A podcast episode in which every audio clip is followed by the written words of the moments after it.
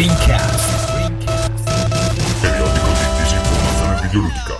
Primo maggio, festa dei lavoratori, tutti tranne me. Nuova puntata di Rincast, come sempre eh, di notevole durata. Oggi abbiamo con noi Simone Carat Tagliaferri di Ars Ludica, verrà presentato meglio dopo. Velocemente prima di iniziare, mentre parlo abbiamo il numero quattordici di Babel in eh, cosiddetta beta reading, quindi entro un paio di giorni da, da quando esce il podcast dovrebbe essere disponibile online. È un numero particolarmente dedicato alla scena indie e abbiamo cover dedicata al controverso The Path. Tra l'altro è anche il numero dove Babel assegna il suo secondo dieci da quando eh, la, insomma, la rivista è nata. Come sempre lo trovate su babel punto splinder punto com. Babel va scritto con un tre al posto della E. Dopodiché due notizie veloci: se non l'avete ancora fatto date un ascolto al nuovo podcast che conduco insieme a Ferruccio e a un altro ragazzo, si chiama eh, City seventeen e parla di politica e società, quindi un tema abbastanza diverso da quello di Rincast, però potrebbe interessarvi. Lo trovate a eh, city diciassette punto splinder punto com, diciassette è scritto in cifra. Ultima notizia: ci sono degli interessanti sviluppi in vista per Rincast. Iniziamo con una scampagnata a maggio, infatti io e Ferruccio andiamo alla Nordic Game Conference di maggio in Svezia, da lì registreremo un corposo reportage, quindi eh, rimanete con noi perché il futuro eh, probabilmente riserva piacevoli sorprese. Andiamo con la puntata, buon ascolto.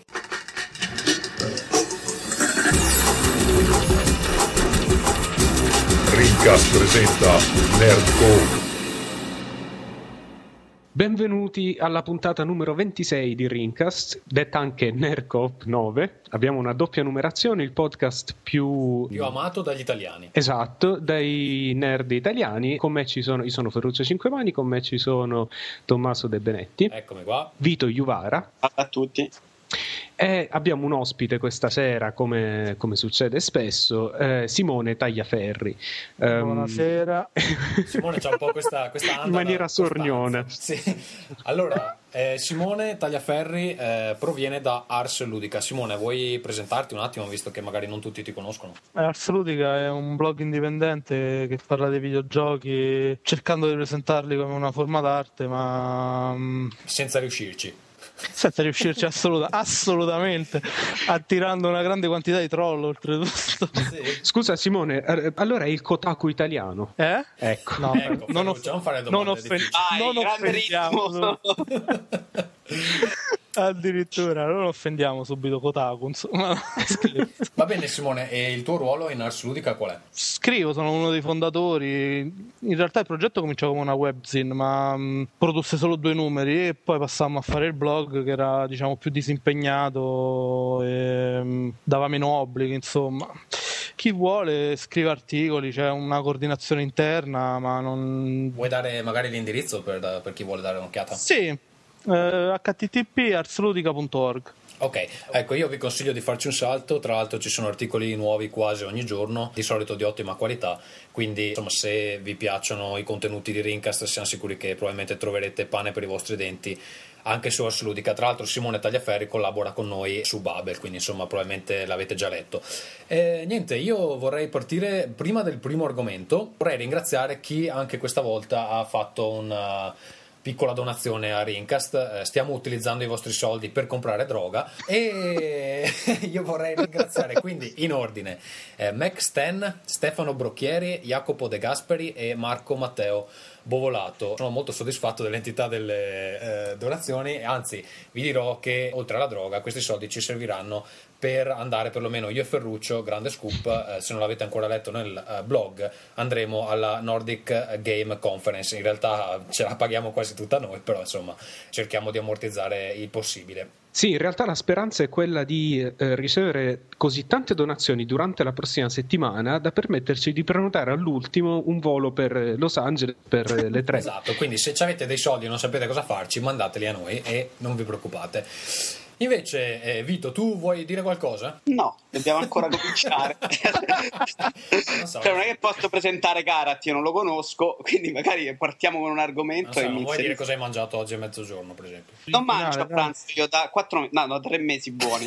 Cazzo, vuoi tu lì mandiamo a te i soldi delle donazioni? L'Unicef, L'Unicef si occuperà di Vito Iuvara nei prossimi so, anni. Come no, formissima tra l'altro. Ha comprato Ed troppe ho... motoseghe, non, non può più mangiare. Va bene, allora io partirei invece con il primo argomento di oggi. Il primo argomento di oggi è: mi sono comprato la P S tre. Avevo accennato. Il secondo argomento è sti cazzi, perché pronto? Ci sei ancora? È morto. Vito. Lo hai bannato. Bannato in diretta. Niente, eh, dicevo, ehm, ho preso la P S tre, l'avevo accennato nel, nello scorso episodio. Impressioni dopo aver avuto un trecentosessanta. Mm, cosa posso dire? Ma tutto sommato sono abbastanza soddisfatto della spesa, anche se adesso devo ammortizzarla per due mesi. Scusami, come si ammortizza la spesa di una console? Cioè, che vuol dire ammortizzare? Ci fai soldi con la P S tre? No, però, però adesso devo, devo limitarmi un po' con le spese, perché insomma comunque è un, un investimento abbastanza. Quindi, quindi non c'hai giochi, ok? No, ho preso solo Little Big Planet a sedici euro tra l'altro. Parliamone. Sì, ma aspetta, parliamone dopo, cazzo, fai parlare a me o no? Allora, era tutta una quello che vorrei dire eh, dopo aver avuto un trecentosessanta, allora l'esperienza è un po' mista. Per esempio trovo che Home sia completamente inutile, ma proprio una roba inaccettabile. Ho scaricato anche gli ultimi aggiornamenti, cioè eh, Resident Evil, eh, c'è quella, lo spazio di E A, e veramente non, non trovo una giustificazione a, al, prima di tutto al tempo che che ci si mette a, a installare tutto, poi bisogna star lì a aspettare di, di caricare ogni stanza. E a parte che ho visto un po' una cosa generale di P S tre, qua, appena l'ho comprata, per, ogni volta che cambiavo una schermata dovevo installare cinquanta mega per, di qualcosa, non si, non si eh, beh, sì, quello sì. È un po', però vabbè, insomma, lo, bisogna farlo una volta, poi basta. Cos'altro? Ho provato il lettore Blu-ray e funziona abbastanza bene, effettivamente, anche se ho preso un film del novantotto, quindi magari non è che la qualità. Dici che film? Ho preso Dark City, molto bello, volevo prenderlo in D V D, ma ho visto che c'era il Blu-ray, ho detto eh, lo prendo in Blu-ray. Vabbè. Cos'altro? Niente, ho iniziato a scaricare qualche gioco di cui magari parlo brevissimamente dopo. Ho scaricato eh, Wipeout H D, Dark Mist e dopodiché Flower, eh, di cui ho fatto anche la recensione per Babel, eh, dovrebbe essere online in questo momento. E, e niente, poi come primo gioco ho preso Little Big Planet e ne parlo proprio tre secondi dopo nella sezione dei giochi, perché ne abbiamo già parlato eh, in generale. Ecco, eh, una cosa che non mi piace è che non essendoci la cuffia dentro, eh, ho visto che le prime sessioni online sono un casino, cioè senza avere una cuffia di default è veramente difficile organizzarsi online, dopo un po' cioè a scrivere con il pad è proprio impossibile. Una cosa che nell'Xbox forse avevo un po' sottovalutato, però eh, fa, proprio, fa proprio la differenza. Eh, ecco, ultima cosa, il P S N online, dico lo shop, non mi piace per niente, non trovo la roba e mi tocca proprio andarla a cercare. Per esempio per, per trovare Wipeout non riuscivo a trovarlo nella lista, perché sono organizzati un po' secondo una maniera abbastanza arbitraria. Sì, la divisione in generi è, è, è fatta stupido. Totalmente a cazzo, è, sì. È stupida, non, non si riesce a trovare la roba, e quindi ho dovuto proprio scrivere Wipeout per far venire fuori. Eh, però guarda, io ho problemi pure a trovare le cose su Steam, quindi eh, per, a me riesce difficile tutto. Non conosco e, molto Steam. Comunque io sono l'unica persona che ha problemi con iTunes. Ecco, io, io, io credo che ecco il problema di P S tre e del P S N in generale è che se tu non sai esattamente cosa stai cercando non, non lo puoi trovare, quindi a meno che non arrivi proprio nel momento in cui esce, che lo mettono in prima pagina, eh, trovo che lo shop, uh, il marketplace di Microsoft sia molto, molto più intuitivo. Comunque vabbè, queste le prime eh, considerazioni. Cos'altro? Volete aggiungere qualcosa? Mm, no. Ok, allora PlayStation tre? Sì. No, non lo so, magari boh, eh, su, su queste mie impressioni dite che poi cambiano oppure no. Non cambieranno, insomma, però vabbè, insomma, volevo che avere un ah, po' nel... comprato la nuova, c'era già il pad vibrante o c'è ancora quell'altro? No, no, il DualShock, sì. No, quello là. Niente, secondo argomento, eh, Ferruccio, confezione dei giochi, solo i codici per scaricarli. Sì, il digital delivery alla riscossa, come qualcuno ha scritto. Il, dunque, il, la, la, la versione americana di Patapon due uscirà soltanto per P S P, eh, uscirà soltanto come eh, digital delivery, quindi quello che sarà possibile soltanto scaricarlo. La confezione che troveranno i consumatori americani eh, nei negozi eh, in pratica contiene soltanto un cartoncino con eh, il codice per scaricare il gioco. Eh, questo è, è stato anche proprio dichiarato da, da Sony, è un esperimento. Eh, l'esperimento naturalmente è in ottica di una trasformazione di P S P in piattaforma totalmente basata sul, eh, sul digital delivery. Eh, Quindi non so, um, opinioni? Io da amante delle scatole e delle confezioni non ridisco, sinceramente, cioè non comprerei per ma anche forza. Per, anche per, i per, eh, per quanto riguarda i portatili? Ma assolutamente sì, io ah, ho comprato però, tutta... Però, scusa Vito, in questo caso c'è una confezione? Eh? Sì, senza disco dentro, eh, non è che voglio le scatole vuote, io le voglio piene. Vabbè, senza... piene di un dischetto di plastica che... Insomma. Eh, vabbè. Anzi, perché se la, la compri il gioco è bello pieno, se no c'hai le confezioni in plastica, insomma. Calcola che quelle del D S le ho comprate tutte U S A perché le palle erano brutte e non conosco benissimo l'inglese, quindi un po' ci rimetto, però vabbè. Non lo so, non mi, mi sembra una cosa un po' folle, cioè non so, forse va bene in America, qui in, in Italia per il momento è, è molto prematura come, come idea, cioè, c'è ancora tanta gente che ha D S L e non ce l'ha. Mm, vabbè, suppongo no, no ma anche, anche in America suppongo che l'idea per il futuro sia quella di avere, non lo so, delle stazioni tipo dei totem nei negozi in cui colleghi la, la P S P e scarica il gioco. Ma io guarda, non ho mai visto una, una stazione in un negozio a cui la gente attacca la roba, cioè veramente mai mai, mai. Vabbè, ma, lo, scusa, farebbe, lo farebbe il commesso. E quindi le memory card saranno da mille giga? Ma no, guarda, non è... ormai quelle da, da quattro giga insomma non, non costano granché. Eh, vabbè, quattro giga ci metti due giochi, tre eh, se te vuoi bene. E poi te li riscarichi. Simone, tu che sei un uomo di poche parole, ma parole sagge? No, ma in realtà penso che questo sia il futuro, non nel senso di voler fare profezie particolarmente catastrofiste, semplicemente vogliono combattere il mercato dell'usato più che quello della pirateria, e questo è l'unico sistema. In realtà questo nasce da una polemica avuta tra i, i grandi publisher americani e GameStop, che fa più soldi con l'usato che col software originale nuovo. Infatti. E quindi stanno sperimentando tutte queste tecniche, diciamo, alternative di distribuzione dei giochi proprio per, tro- per provare ad arginare questo problema. E allora, per cercare... io, io credo che il problema dei retailer sia che eh, se questi iniziano a fare solo digital downloading, eh, loro ovviamente non ci guadagnano più niente, e, e comunque i produttori di software sanno che un sacco di persone, se non vedono un prodotto in un negozio, non sanno nemmeno che esiste. Quindi il, fa- il fatto di avere appunto la scatola metterebbe d'accordo un po' tutti, nel senso che la scatola c'è ancora, uno che va al supermercato e compra giochi solo che ne so, quando va al Media World, comunque la scatola la vede ancora, però chi eh, da casa sa che il gioco è disponibile in digital download lo può eh, downloadare, quindi in teoria... Sì, fra l'altro, fra l'altro vorrei ricordare che ormai tutti i giochi che escono per P S P eh, praticamente sono disponibili anche in digital download. Ecco, io, io però non capisco, cioè nel senso che eh, secondo me un ottimo modo per combattere eh, la pirateria e anche l'usato, se vogliamo, sono quei giochi per esempio tipo Guitar Hero. Io adesso mi domando, Eh, Vito, lo chiedo a te visto che tu sei il musicista qua, quante persone possono giocare Guitar Hero piratato? Nessuna, giusto? Per quale motivo nessuna? Cioè, perché dici non compri chitarra? Eh, senza, senza la chitarra eh, come fai? Ti compri una chitarra e poi scarichi mille giochi, non mi sembra una follia. È ormai diventato più un genere che un gioco. Chiamare a me l'esperto di, di, di pirateria non va bene. No, no, no, l'esperto di chitarre, eh. Non una volta hai detto ah. che ne avevi tre in camera. Sì, no, ne ho quattro, però quattro. Sì, ne, ne, ne basta. Ne basta una in realtà, insomma, te ne compri una con un gioco a... Compri adesso Guitar Hero tre, si comprava a quindici euro la chitarra per scaricare tutto, quindi però sì, è... comunque, comunque non è, cioè a qualcosa arriva, scusa, a chi produce il gioco o no? In ogni caso della chitarra? Eh. Sì, ma ne compri una. Sì, ma anche il Dopo fatto che poi, scusa, le tracce sono... devi andare online, e il fatto che avere eh. per esempio un Xbox modificato no. No. ti banna automaticamente. Il gioco piratato non vai online, sì, eh. quindi è, è un'opportunità che perdi. Eh, però per quanto riguarda P S P, io volevo dire una cosa, il, il, il fatto del, diciamo, di, questa pro, di questo progressivo spostamento verso il digital download, molto più, sembra che lo vogliano fare in maniera molto più massiccia in America, eh, però non è causato dal mercato dell'usato, c'è un problema fortissimo di pirateria.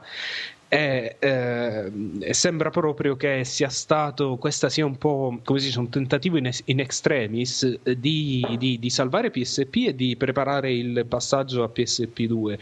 Sì, però perché... Ferruccio, scusa, io capisco dove vuoi andare a parare, ma mi domando, una volta che il gioco tu te lo sei scaricato ed è residente in memoria, quanto ci vorrà perché l'hacker tuo amico riesca a tirarlo fuori dalla tua P S P e metterlo nella sua?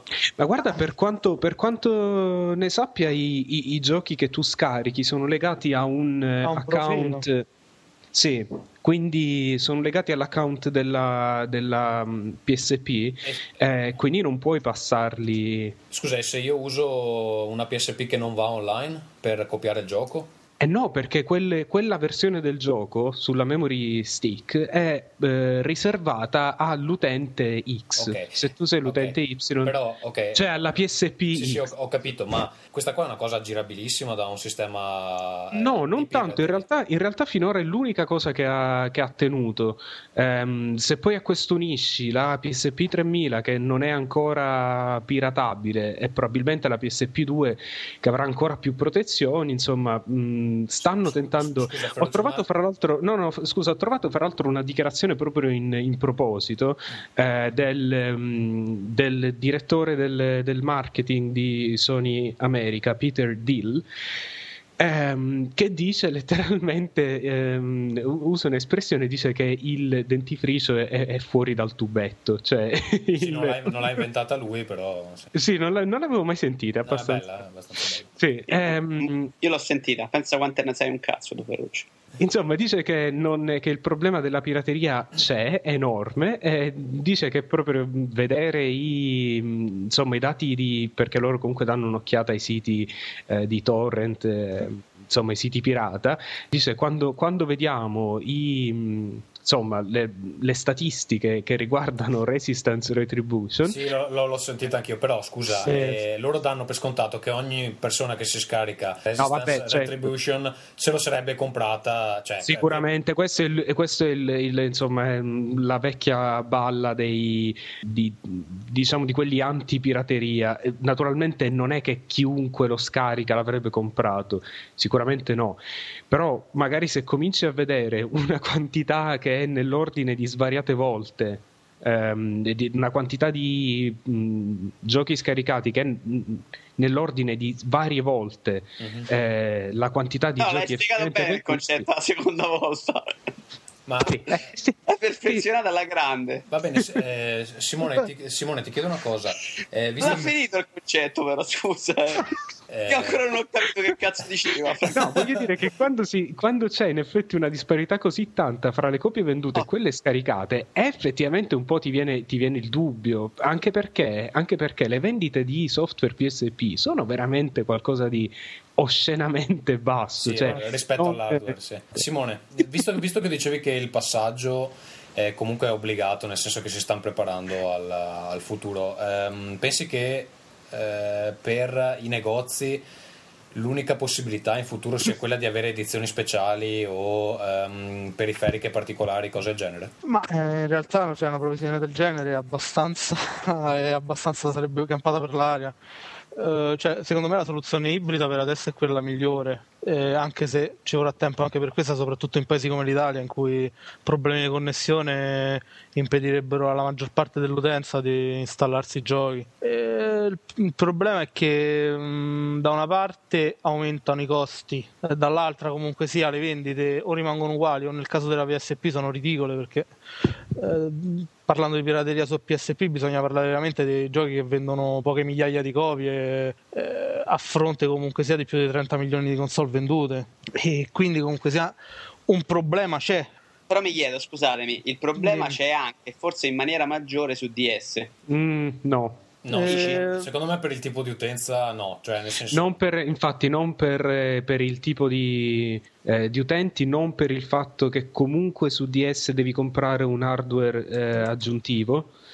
E, e, e questo fino ad ora non è successo con P S P, che è modificabile, cioè, è, un è un po' lo stesso discorso di Wii. Quanti Wii piratati ci sono? Ce ne saranno, però rispetto alla base installata L- l'utente P S P è sicuramente più scafato di quello di D S, sì. Su questo non ci sono dubbi. Quindi... un po' come l'utente Sony, Sony, Sony al prossimo giro deve puntare ai trogloditi? Sembra che paghi. Questa è la domanda dell'anno. Beh, perché cioè, comunque si, sarebbe un tipo di audience che, che anche volendo piratare comunque non, probabilmente non avrebbe le capacità. Quindi alla fine se vuole comprare qualcosa, se vuole giocare a qualcosa se lo compra, piuttosto che star lì a smanettare più di tanto, no? Perché chi è che aveva la capacità di, di piratare una PlayStation? Non li hanno fermati, insomma. Poi dipende sempre da...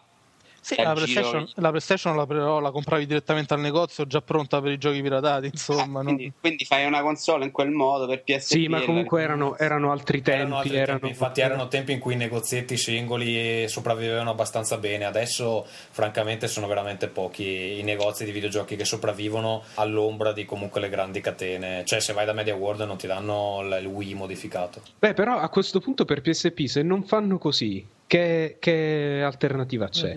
Anche perché, considerando il successo dell'iPhone, pensa ad esempio se P S P due avesse un um, adesso qua vado un po' in un campo minato perché non, non, non sono proprio un esperto, però se avesse un ricevitore tre G, insomma, se fosse possibile connettersi a internet tramite sì, ma, sì, però, la rete. Ferruccio, cioè, devi pensare che le applicazioni per iPhone in genere pesano non so dieci mega eh e, sì appunto e, io e, dico... e costano tre dollari però, cioè, eh, e cosa, di... cosa impedirebbe di fare una cosa del genere su P S P? Ma perché comunque perlomeno c'è, cioè, la P S P uno i giochi sono giochi che costano cinquanta dollari e E sì, pe- ma cosa, cosa impedirebbe di fare una cosa del genere? Ma perché per il tipo di utenza Sony sarebbe una specie di regressione, no? Ma visto il insomma il, il, il P S P probabilmente è la console con più ampia, insomma, che, che ha venduto di più rispetto, rispetto a P S tre. A quel punto ehm, non credo che sia, cioè non so, l'utenza iPhone che tipo di utenza però, è? Guarda, io direi è, che più è, o meno è un po' quello che sta cercando di fare Nintendo con il D S i, però mi sembra. Infatti ci prova Nintendo con quel pubblico che c'ha. Adesso, io, io non ho un D S i, ma comunque sento voci abbastanza negative sul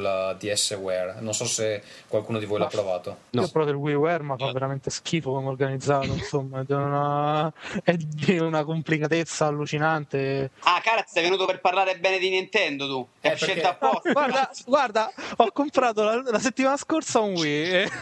Ascolta, perché tra l'altro abbiamo nella posta qualcuno che si lamenta che parliamo sempre male di Nintendo. Tu devi parlare bene, Simone, sei stato... Ok, guarda.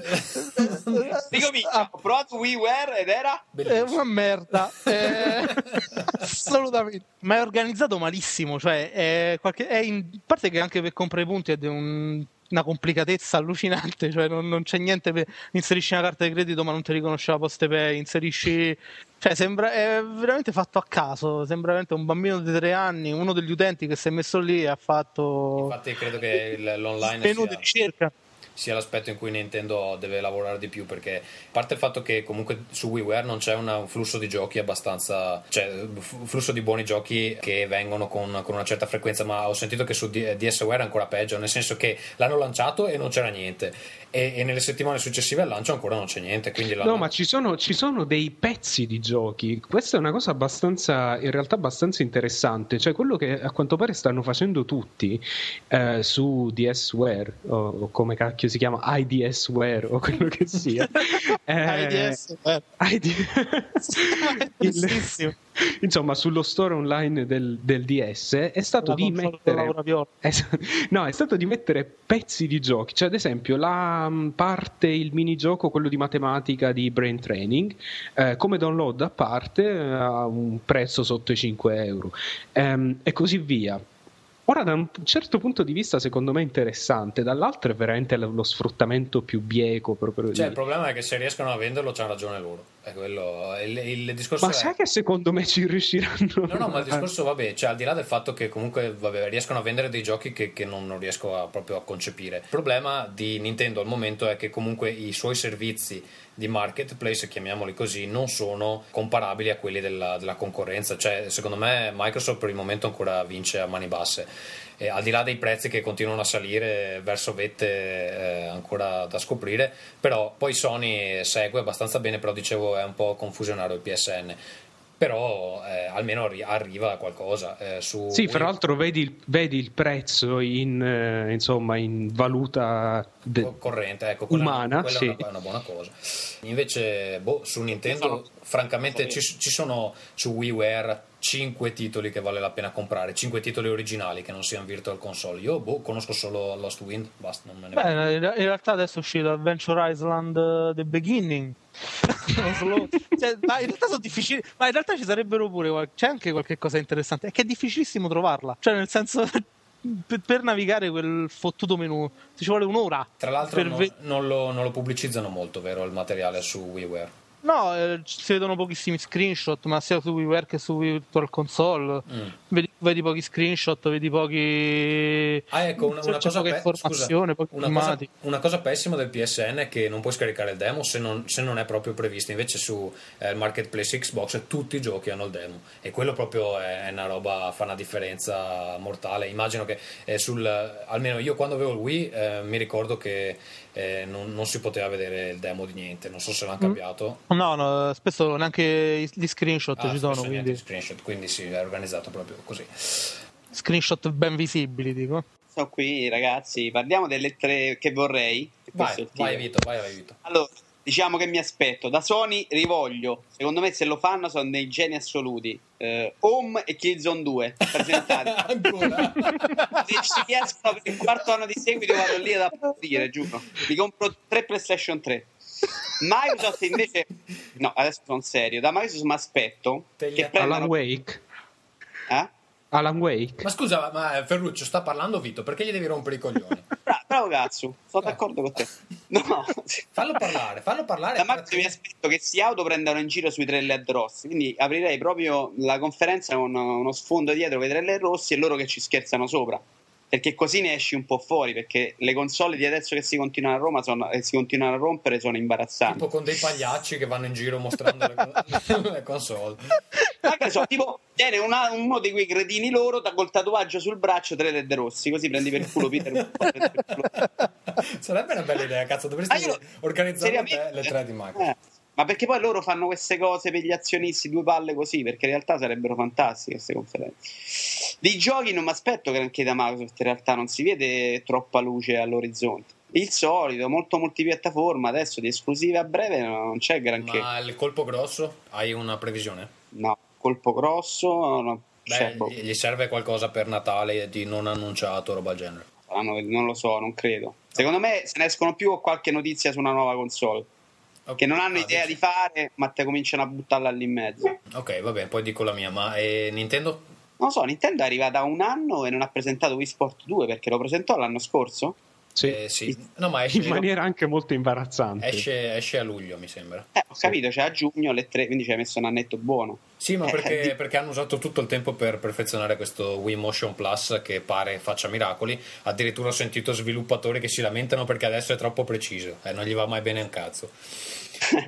Ma probabilmente adesso sarà troppo sensibile, quindi sarà inadattabile. In, in gio- ah, Vabbè, comunque no, Nintendo pare che presenti il nuovo Zelda, però non lo so, non so se esserne proprio per... felice. Per... Eh, io, io fra l'altro sul nuovo Zelda, sul nuovo Zelda sono pronto anche a fare una eh, come si dice, ho una premonizione. Eh, un, ho una visione per il nuovo Zelda. Eh, parto? Vai, vai. Cosa vorrei e cosa mi aspetto dalle tre? Vai, vai, fai tutta la panoramica. Perfetto, partiamo da Nintendo. eh, Nintendo secondo me presenterà il nuovo Zelda e sarà eh, con l'aspetto grafico di Wind Waker, mm. eh, magari un pizzico migliore ma nessuno se ne accorgerà. Anche secondo eh. me lo fanno in cel shading, non so perché, ma probabilmente è quello che viene meglio su Wii. Esatto, perché secondo me anche così eh. lo uniscono a quello di S, no? ehm, e con, con i controlli però abbastanza wii-osi.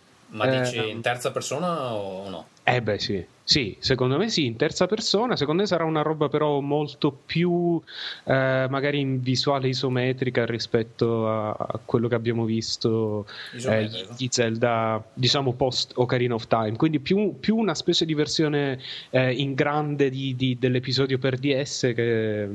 che è un nuovo Ocarina of Time, che ci potrebbe anche stare, insomma potrebbe essere interessante, anche se porca puttana basta con Zelda, cioè mh. Ok, va bene. Vabbè, per... Ok, sì, no, no, no, va bene. Poi presenteranno per la centocinquantesima volta il Wii Motion Plus, che dovrebbe essere una cosa fantastica, insomma, vedremo. Probabilmente ci saranno nuovi cuccioli e nuove, non lo so, mamme che cucinano, insomma, continueranno probabilmente su quella strada. Tra l'altro, ho visto pubblicità in televisione qui in Italia a diciannove e novanta regalate non so dove. Di cosa, scusa? Di Giulia. Giulia, Giulia, che sarebbe immagine di Ubisoft in italiano. Sì, sì, sì. Ah, in, tele- eh, in edicola li vendono? Eh sì, bravo, in edicola. Ah. diciannove sì. euro, sì. Cazzo, questa cosa però, raga, questa è, questa è genialità. Questa sì, è, sì, gen- eh, ma, ma sicuramente eh. hanno fatto...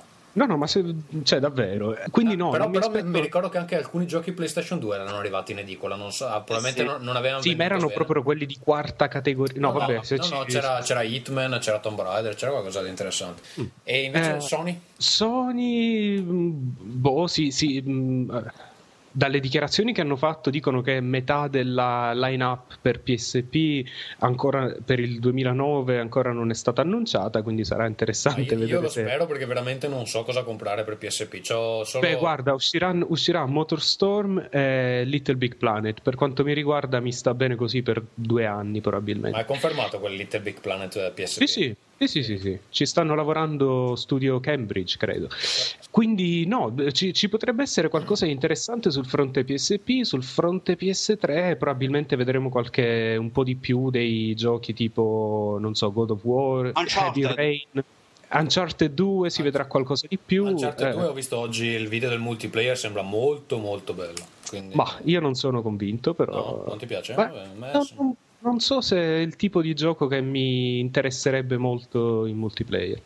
Okay. Non so, io sono un duro e puro degli F P S in multiplayer. Va bene, non... e niente colpo grosso per Sony. Eh, a meno che... Beh, ci dovrebbe essere, forse, forse annunceranno il nuovo gioco di David Jaffe. Che? È il, l'ex, il tizio che ha creato God of War e che è ah. Twisted Metal, eh, insomma un bel po' di cose. Potrebbe essere interessante, insomma mi aspetto qualche altro gioco di first e second party e eh, sperando sperando che il team Ico faccia qualcosa, insomma presenti qualcosa. Minchia, quello e, sarebbe veramente... Eh, in quel caso sì, insomma. Eh, in quel caso viene giù lo show, cioè al momento in cui presenta quello là, indipendentemente dal fatto che poi vende dodici copie, eh, sì, infatti. Per, per chi guarda le tre effettivamente Megaton, Megaton, eh, Megaton. Eh, Microsoft secondo me può essere che cominciano a parlare di una nuova console, ma spero di no. Spero sinceramente di no, spero che queste console durino il più possibile. Ehm, boh, presenteranno, devo, devono per forza avere qualcosa di non annunciato. Si parla di un progetto terze parti. Io, eh, io, io, io lo so, io lo so, quindi lo dico, lo dico dopo cos'è. Ok, eh, insomma sarebbe interessante, anche se a me le esclusive terze parti un po' fanno girare le palle. Le palle. E Simone invece ah. tu cosa, cosa ti aspetti? Ma io a livello di hardware mi aspetto poco, nel senso che a parte non, non mi piacciono molto le presentazioni che fanno di solito, che a parte quando hanno presentato le nuove console non è che avevano... grossa sostanza. Più che altro mi aspetto qualche cosa a livello di software. No, adesso voi avete parlato più che altro di console. A me piacerebbe ehm, ad esempio che la Valve tirasse fuori Half-Life due episodio tre. No, questo era, era, era, il, mio, era il mio megaton per eh, cioè, Microsoft. M- Secondo me esce esclusiva episodio tre su Xbox trecentosessanta. Esclusiva. E non su P C. No, esclusiva, no era... esclusiva temporale su Xbox trecentosessanta e P C poi dopo. Invece niente P S tre. Secondo me guarda, ci scommetto il pene di Ferruccio. Mm. Tra l'altro l'avevi già detta questa cosa. Sì, l'avevo già detta, ma proprio eh, me lo sogno però... ormai. No, dico, la, l'aveva già detta, gli avevamo già riso in faccia io e te Ferruccio all'epoca. Sì, infatti. Ma scusa, ah, ma anche... non lo ritieni probabile? Dopo Left four Dead Valve non si sa niente di quello che sta facendo. Cosa vuoi che stia facendo? No, ma Valve starà facendo Half-Life tre sicuramente, cioè non senza, ma ci mette... senza Half-Life due episodio tre. Ma sta facendo Half-Life tre perché fa il nuovo motore grafico, ma non, cioè ci metterei la mano sul fuoco, anche perché l'hanno... l'avranno cominciato subito dopo episodio due, cioè subito dopo Half-Life due. Eh, solo che ovviamente loro c'hanno... è difficile che facciano esclusive su Xbox trecentosessanta per il semplice fatto che sono gli unici che su P C riescono ancora a vendere, insomma. No, non... sì, se la fanno la fanno trecentosessanta e P C e in ritardo sì. PlayStation tre. Ma scordati che loro non vanno su P C al sì, day one. No, no, no, beh, ma infatti c'è. Cioè, ma... Ma, ma scusa, anche se così fosse, sarebbe un enorme sticazzi, perché tutti i fan di Valve probabilmente aspetterebbero l'uscita su P C, perché è il tipo di gioco che ha senso su. Sì, sì, ma, eh... ma guarda, non stavo escludendo il P C, stavo parlando dell'ambito console. Eh... Beh, allora non è che sia proprio st'enorme.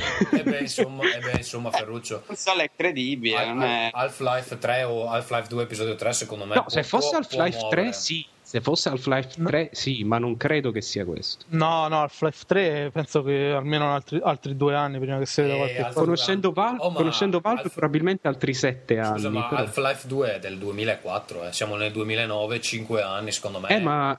Ma, ma il come si chiama Doug Lombardi l'ha detto che i tre contenuti scaricabili, insomma le tre espansioni di Half-Life due di fatto sono Half-Life tre. cioè dal loro punto di vista il seguito è quello, poi faranno qualcos'altro, però eh... no, tra l'altro secondo me l'episodio tre dovrebbe anche esserci, perché nell'Orange Box parlano chiaramente di una trilogia, quindi... sì, ma la vera, la vera sì, domanda no, no, ragazzi eh... scusate, la vera domanda è: io ancora non ho giocato all'episodio due, chi eh. se ne frega dell'episodio tre? No, ma tu sei stupido, perché l'episodio due è molto bello, invece dovresti giocarlo. Il due di quell'episodio due era più bello del primo. Sì, ah, sì, era molto più bello, a me sono piaciuti tutti e due comunque, cioè ritengo l'Orange Box eh, praticamente il gioco con il rapporto qualità-prezzo migliore che, che ho preso fino e fra l'altro, fra l'altro eh, ricordo ai nostri stupidi asco- ascoltatori che, non che non ce l'hanno, che eh, in questo momento, magari quando usciamo un'opera, in questo momento su Steam costa dieci euro, quindi se non lo comprate gne gne gne, perché eh. è troppo tardi quando sentirete questo podcast. No. Eh, posso sparare un altro titolo? Vai, vai. Sto parlando del tre. Dai, Duke Nukem Forever, per forza. È vero, è vero. Cioè, no, no, no, Mega. Ma, anche, se, anche se non lo presenteranno, però non puoi non parlarne. Cioè. No, è vero, è vero, è vero. Duke Nukem Forever, uh, Megaton, Microsoft. Ah. Ma poi hanno rilasciato anche hanno rilasciato anche gli screenshot recentemente, secondo me c'è. Ah, scusa ragazzi, mi sono dimenticato di una cosa. Sicuramente usciranno ottocentocinquanta R P G giapponesi di cui non fregherà una minchia a nessuno, no, in no. esclusiva su trecentosessanta. Beh, forse quella roba di Miss Walker, um, Sakaguchi probabilmente ha, ha qualcosa in, in, in base. Un nuovo scintillante episodio, sì, di Blue Dragon. E oh. niente, allora dico io. Allora, Microsoft, appunto, Megaton, Half-Life tre o Half-Life due episodio tre, non so bene. Dopodiché eh, beh, ha una serie di giochi, ci sa- secondo me dice Alan Wake, esclusiva temporale. Tra l'altro ho qui sulla mia scrivania. Esclusiva temporale de che? Non è trecentosessanta e P C. Scusa, ma, ma non è. Quando l'hanno presentato sembrava bello, poi uscirà e sembrerà vecchio, insomma. Scusate, ma non, ma non era esclusiva totale? No, no, non lo so. Anch'io la sapevo così, eh, sì, però vale. Era già esclusiva, vabbè. Allora, ah sì, ma allora per, il duemila, per il duemilaotto tra l'altro no, devo rinnovare. Adesso l'annuncio ne fanno: non è più esclusiva nostra, eh? Ho qui sulla mia scrivania il biglietto da visita di eh, Juri Ranki, che è il tipo art director di Alan Wake, e, io, e guardate quanto se la tira. Io Guarda... ci credo, io ci credo, l'uomo esiste, quindi deve esserci anche il gioco. E, um, gli ho spedito un'email prima, probabilmente faremo qualcosa con Rincast appena esce Alan Wake e saprete tutto. Cos'altro? Niente, Microsoft, boh, eh, c'è, beh, c'è Mass Effect due, che è sicuramente un buon titolo. Niente, cosa, cosa, che altre esclusive ha Microsoft? Ah, il secondo contenuto di Halo tre? Yeah. No, di G T A quattro. No, per Natale, no, no, no, no, no, no. Non lo annunciano neanche? Non questo Natale, beh, forse l'annuncio, sì, però. Ma si sa già che c'è comunque. Vabbè, dopodiché Dragon... Scusa? Sì. Ah, Dragon Age, forse. Dicevo, è solo per P C o anche per Xbox no, trecentosessanta? No, no, esce anche su console, forse anche su P S tre, non sono sì, dovrebbe essere, dovrebbe essere tutti, tutte e tre, sì. Dopodiché, Nintendo, io veramente Nintendo non so, non so cosa, cosa pensare. Cioè, allora, tutti quanti sono qua che si aspettano sto Zelda, però mettiamo anche che annuncino lo Zelda e sia fantastico, proprio meraviglioso. Cosa cambia per uno che... che su Wii non può prendere nient'altro? Cioè, abbiamo visto che tutti i giochi mh, dedicati al pubblico hardcore che sono usciti recentemente non hanno venduto bene, quindi anche uscisse questo Zelda sarebbe comunque sempre un titolo in una marea di... Sì, anche se vendesse milioni di copie, e sicuramente venderà milioni di copie se uscirà uno Zelda. Però, su come, come Mario uh, Galaxy, che alla fine ha venduto milioni di copie, no, ma... ha venduto, ha venduto ah, bene, ha venduto sì, molto bene, ma il punto molto, è che molto meno di uh, Wii Fit, per dire. Sì, vabbè, ma quello non sarebbe neanche un problema, perché comunque sono so sempre soldi, insomma, anche se di meno in proporzione, però. No, il problema è un altro, è che, che i giochi Nintendo vendano, non lo mette nessuno in dubbio, e non gliene frega in realtà agli altri sviluppatori, non gliene frega una mazza che i giochi Nintendo vendano, perché con quel tipo ormai di identificazione del marchio che c'è, anche se fanno un simulatore di scorregge, vende, quindi non, non, non, non credo che sia un segnale. Io... Sarebbe comunque un segnale importante per gli hardcore gamer che non si sentono del tutto abbandonati. Sì, ma un segnale di cosa, Vito? Vuol dire che fanno, esce Zelda e poi per altri tre anni e non c'è. Comunque niente. Ti fa uscire qualcosa, però. Siamo in un anno, da dicembre dell'anno scorso non è uscito niente proprio, non è stato annunciato niente, non si è vista luce. Da Mario Galaxy e Metroid insieme non è uscito niente. È uscito. Stiamo parlando di Nintendo, Medo, come... dai. Parlando di Wii. Sì, però comunque cioè, parliamo di un gioco, quando nelle altre console ogni mese ci sono tre quattro titoli che vale la pena prendere. Sì, in ma mano, se ti sei comprato il Wii, cioè, cerchi altre cose, secondo sì. me. Non... Gli vai bene pure se ti compri Diva Pursuit. Va bene. E qualcosa è uscita questo mese. Allora, allora dicevo, mh, mettiamo anche che presentino questo Zelda, sia bellissimo, comunque rimarrebbe un titolo ottimo fra una marea di roba che eh, oggettivamente ci interessa poco. Io non so cosa aspettarmi, perché sono due conferenze che le fanno una peggio dell'altra. Quella dell'anno scorso era proprio l'apice della, della, della spazzatura, però è stata divertente, cioè, a, anzi quasi spero che sia brutta come quella dell'anno scorso, perché poi ne abbiamo da parlare per tre puntate. No, ma io direi, io direi che c'è una spero grossa che ci sia probabilità di nuovo l'indiano che con la, alla batteria. No, ma c'è una grossa probabilità che facciamo un commento, insomma, in tempo reale sulle conferenze, no? Addirittura in tempo reale possiamo anche sì. farlo, poi però ci vuole un po' di editing, ma magari lo facciamo. Io sono no, innamorato no, no. sono innamorato da un anno della cicciona Microsoft, quindi farebbe molto tornare un commento in tempo reale sulla cicciona Microsoft mentre guardiamo le conferenze. Parli, no, ne parli. Eh, cos'altro? Nintendo hardware, ehm, eh, vabbè, anche se presentano questo Wii Motion Plus, io voglio proprio vedere come riescono a convincere la gente a comprarlo, perché comunque si tratta di una periferica che introducono a metà strada, e la storia delle periferiche introdotte a metà strada è che in genere non vendono. Come Wii Fit. Ma, ma, ma Wii Fit è necessario per giocare a quel gioco là. Ma, eh, eh, ma guarda che eh, Wii Resort due col, col, col girobotolo in più là. Eh, sì, sì, sì, tu renditi conto Wii che Wii Motion, Wii Motion Plus esce eh, prima di Wii Sport Resort. Sì, sì. E in, insieme ad alcuni titoli E A, quindi cioè, chi lo compra deve fare una promessa a Padre Pio sperando di spendere sti dieci euro, perché alla fine non dovrebbe costare molto, sti diciannove euro non so quanto è, no. e, e di comprare un, un, una cosa che poi serve. Ma io mi ricordo quando ho comprato per esempio il cavo di collegamento Game Boy Advance anche io l'ho comprato, GameCube, cazzo, cioè un gioco che lo usa, un gioco. Io non comprerò mai più una periferica esterna a Nintendo finché non la vedo utilizzata in venti titoli almeno. Erano più di uno, perché in un momento ci ha creduto tantissimo alla cosa. Quale, scusa? Nintendo, alla convergenza tra Game Boy Advance e GameCube. Boh, io ma mi ricordo, c'era io lo mi ricordo Zelda... solo Final Fantasy Crystal Chronicle, se no c'era anche lo no, Zelda, Zelda. In quattro, ah, vero, sì. Che era fantastico, infatti divertivi tantissimo. Cos'è, c'erano due Zelda che no, sfruttavano no, no, la pressione. Ah, c'era il Force World, ma c'era anche il, nel Wind Waker si poteva usare ma non serviva a niente. Va bene, eh, io ci avevo giocato, no, io ci giocavo con la mia ragazza in quel periodo. Ma stai zitto Ferruccio, non ti ricordi di niente. Guarda che, che con il Game Boy Advance potevi, avevi solo un puntatore a schermo che andava in giro e potevi mettere tipo mi pare delle bombe in giro, non, non serviva no, un cazzo. Se lei si divertiva così. Allora, questo, questo diciamo... lei si diverte con Ferruccio, adesso non è che possiamo staccarsi indagare su questa cosa. In effetti forse quello è il motivo. Beh, no, sul palco Nintendo sale e presenta Mario Kart insieme a Zelda, così fa tutti contenti.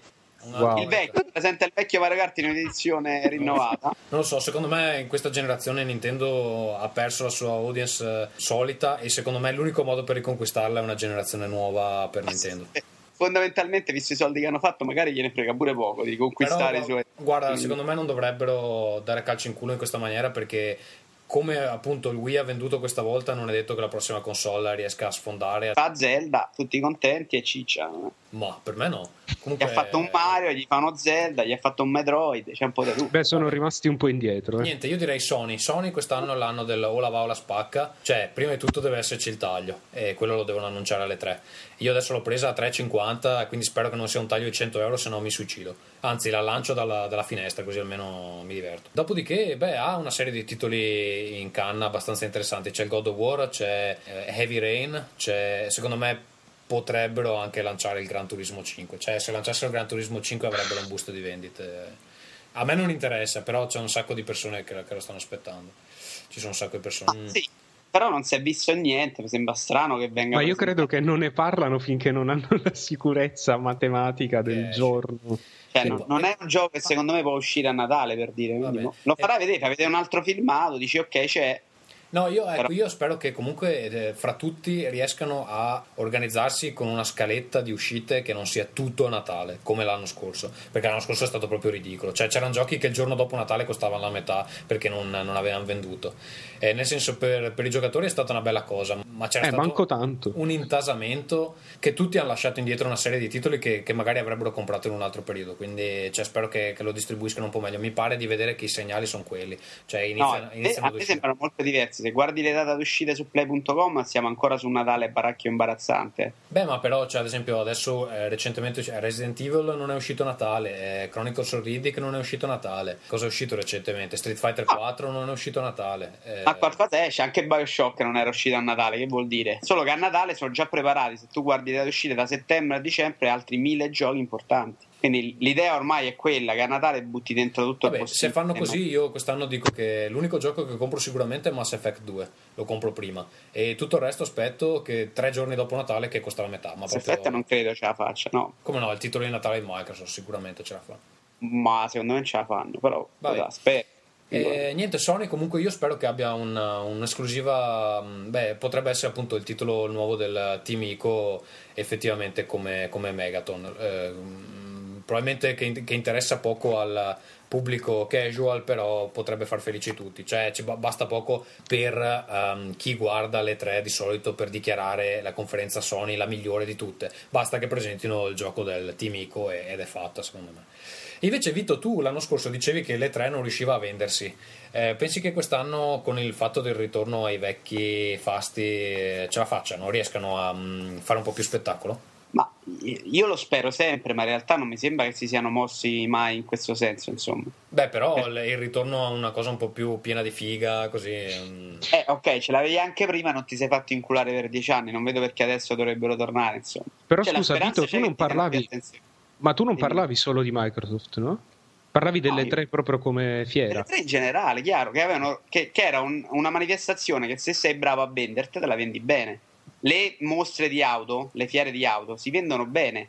Cioè lo trovi nel servizio ehm, del pomeriggio. Ferruccio, ti, di... no scusa eh, Vito, ti chiedo una cosa. Come vendi le tre al pubblico casual che ultimamente è imperversa nel mondo dei videogiochi? Ma semplicemente le metti in giro per terra sul parquet, gli fai vedere le fighe e i televisori che mandano a palla musica e filmati, hai fatto tutti contenti. Lo trasmetti... è, stato così, è stato così per, per anni. Non, ma non lo, tra- lo, trasmetti, lo trasmetti su M T V, come quando hanno presentato l'Xbox trecentosessanta, non so se l'avete vista quella presentazione di M T V, me la ricordo ancora, ho gli incubi, cazzo. Eh, Beh, però potrebbero fare qualcosa c'erano, del genere, cioè. presenta- mostrava la console trenta secondi, poi ca- una canzone degli Snow Patrol, poi mostravano una figa che andava in giro con una borsetta sulla spalla che non so che cosa c'entrava perché dentro c'aveva l'Xbox credo, e poi fare un'altra canzone, una borsetta sì, sì, guarda, sì. E forse si trova ancora su YouTube, guardatela perché era esagerata, cioè la console non si vedeva mai, i giochi non si vedevano mai e mostravano solo interviste, delle... interviste a dei poveretti stile Nintendo. Cioè c'era il nero, l'asiatico, la vecchia, la...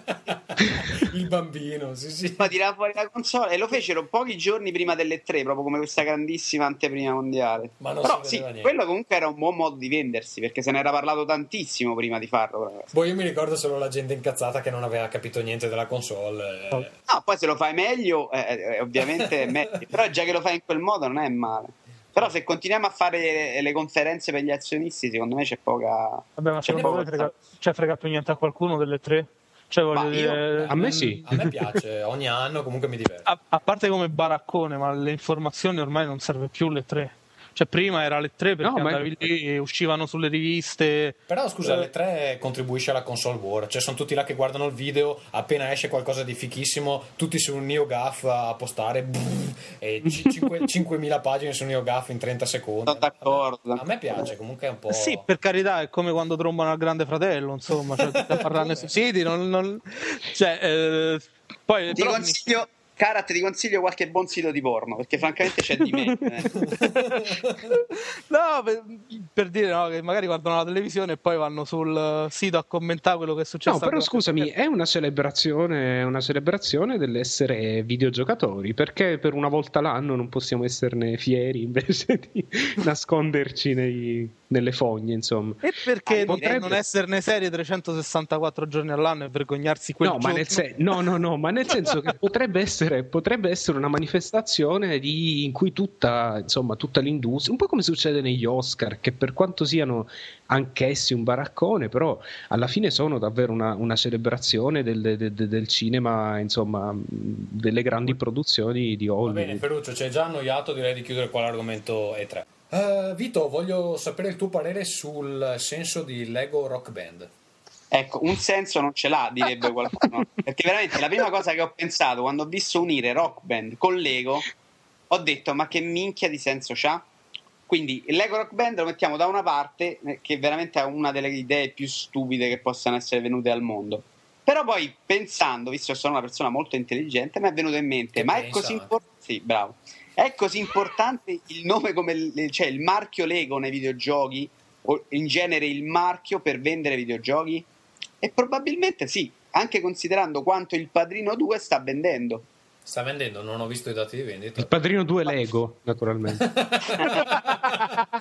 E uscirà perché ne hanno fatti un miliardo. No, è un gioco che poi ne parleremo, insomma, non è nemmeno così malvagio, però è un gioco che eh, schifato dalla critica e comunque vende alla grande, perché piazzi il Padrino sugli scaffali e vende da solo. Spero, Ora, l- spero che un giorno facciano eh, Rocco S Collector Lego. Sarebbe... day one, day one. Vabbè, dai. Eh, niente, Vabbè, Vito, no. Vito, però, Vito, io però ti credo, ti chiedo, non, non ho seguito molto bene il, il gioco. Cosa, perché ci sono i Lego? Cosa, come si, come si Questa è la domanda. Con, con Rock Band? Io ho letto l'annuncio tipo a metà, nel senso che i personaggi saranno i Lego invece di quei stupidi personaggi che ci sono i Rock Band e Guitar Hero. Quindi tu fa- ti creerai il tuo personaggino stupidotto fatto in quel modo. Però ho letto che puoi anche andare in giro con la macchinetta Lego alle varie, ai vari locali. Ma dove cazzo vai a Rock Band? Ma dove devi andare? Ma ascolta, è la tracklist? Che, che canzoni cantano? Ma la tracklist non era male, no? Sono canzoni normalissime. Non no, sembrano canti... canzoni più tipo da party. Aspetta, tipo... eh, no, non ce le ho sotto mano. Blair... Allora, sono state confermate eh, Song due... Song... dei ah, Blur, dei Blur sì. Sì, poi c'è Kung Fu Fighting, poi cos'altro c'era? Quella degli Euro, Final Countdown. Sì, The The Final Final Countdown. Ma, ma, cosa, ma cosa, cosa c'entrano con i, eh, con i Lego? Assolutamente nulla, assolutamente nulla, non sono neanche, io pensavo, non so, magari fanno solo band danesi, no? Visto che i Lego sono, neanche quello, non, non c'è assolutamente nulla che abbia a che fare con i Lego se non i pupazzetti e poi probabilmente, eh, co- co- come dicevi tu, ci sarà questo, magari questo menu tipo Super Mario tre, Mm. in cui va in giro con la macchinetta. Non lo so, è veramente una delle idee più bizzarre e più tristi, perché alla fine che, che i Lego vengano associati, cioè vengano usati come marchio per i videogiochi, è veramente una, una triste Però fine. È un, per... è l'idea di fondo è quella, è sfruttare il marchio Lego che sta vendendo in questi anni per associarsi. Sì, ma è totalmente vuoto, cioè è, è, è un marchio vuoto, perché non, non vuol dire nulla, cioè non, ha perso no, il suo no, significato. A meno che le canzoni non le cantino i Lego proprio, i pupazzetti dei Lego, con le... e tu i chips, eh. Cazzo, non sanno... sarebbe bellissimo, proprio senza le, senza le parole. Allora, allora magari prende un altro senso, però così com'è è imbarazzo. O, o vogliono vendere Rock Band ai bambini, no? Non so. No, ma perché insomma, i, i, scusate, la cosa particolare del Lego è quella che ci costruisci cose. È un po' nei, nei giochi tipo, non so, Lego Indiana Jones, in maniera molto stupida c'era qualche cosa ispirata ai Lego veri. Ma nel caso eh, ma di magari, Rock Band, magari in questo poi, non so, Simone, tu come la vedi? Come dice quello? Io la vedo, vendono tanto, quindi tentano di sfruttarlo ovunque possono, tutto qui, non, cioè non c'ha senso, ma proprio perché non c'ha senso lo fanno, non... Ma non lo so, perché per, per Rock Band non c'erano dei brand un po' più significativi. Per esempio so che escono con Beatles, che ha molto più senso, eh, Beatles, Rock Band, insomma... Sì, sì, sì. Tommaso, ma la licenza sì, ma... dei Beatles quanto costa? Oh. Boh, però...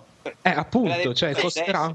In realtà in questo modo arricchisci pure il marchio, no? Nel senso che fai una cosa strana, pure se non vale niente. Comunque si sì, ha venduto eh, tutto ciò che è stato fatto con i Lego ultimamente, vende, supera il milione di copie vendute. In alcuni casi ha raggiunto anche due milioni, quindi tra virgolette leghi due marchi importanti. Sì, beh, che, che Lego abbia bisogno di reinventarsi è senza dubbio. Secondo eh, me non è più un problema di Lego, il problema è più di Rock Band. Secondo me loro vogliono uscire con due giochi a Natale invece di uno. Altrimenti non è spiegabile, cioè, esci con Lego Rock Band e qui metti canzoni quindi, tipiche. Scusa, uno per i bambini e uno per gli adulti. Ma non è per i bambini, i bambini non ci giocano a Lego. Secondo me nemmeno li conosce, cioè il mio ma... nipote di cinque anni non li conosce Lego. Io ci giocavo. In, in realtà eh, se posso io. dire una cosa più seria, dai. Secondo me c'è anche un'estetica Lego.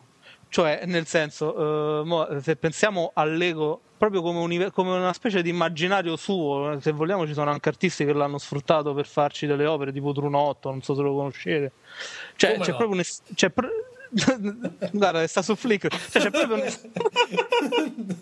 vai vai vai Simone, scusa. Secondo me lo, st- lo stanno facendo diventare come una specie di Guerre Stellari, cioè un universo a parte in cui i brand più famosi vengono ripresi, infilati lì. Beh, dentro, e viene data questa estetica caratterizzante. Se, se come dice Vito che suo, eh, suo nipote non, non conosce i Lego, effettivamente forse ha senso cercare di trasformarli in questa specie di universo a parte, non lo so, però mh... legarli sì, a Rock Band, boh, secondo me c'era, potevano, potevano fare altre cose. Perché cazzo non fanno Rock Band Led Zeppelin? Mm, cioè, a quello sarebbe pare, no? No, vabbè, ma in realtà è una questione semplicemente di licenza. La licenza Lego ce l'hanno già, quindi insomma non gli costa un cazzo. Ma ah, ce l'ha chi la licenza Lego? Non ho capito io. Chi Electronic Arts, no? No, non stava con la Lu- Lucas. No, anch'io ricordo. Scusate. Ah, ma, sì. il, ma la distribuzione non è... momenti in cui facciamo la figura da cazzo, usciamole esatto. alla grande. Ah, ok. Prossimo argomento. No. Prossimo... Ma il punto dell'argomento era che nei videogiochi il marchio è veramente importante ed è ancora uno dei pochi settori in cui il marchio conta molto più del gioco. Cioè la Ferrari, ok che conta, ok, ma devi fare poi una macchina con i controcoglioni.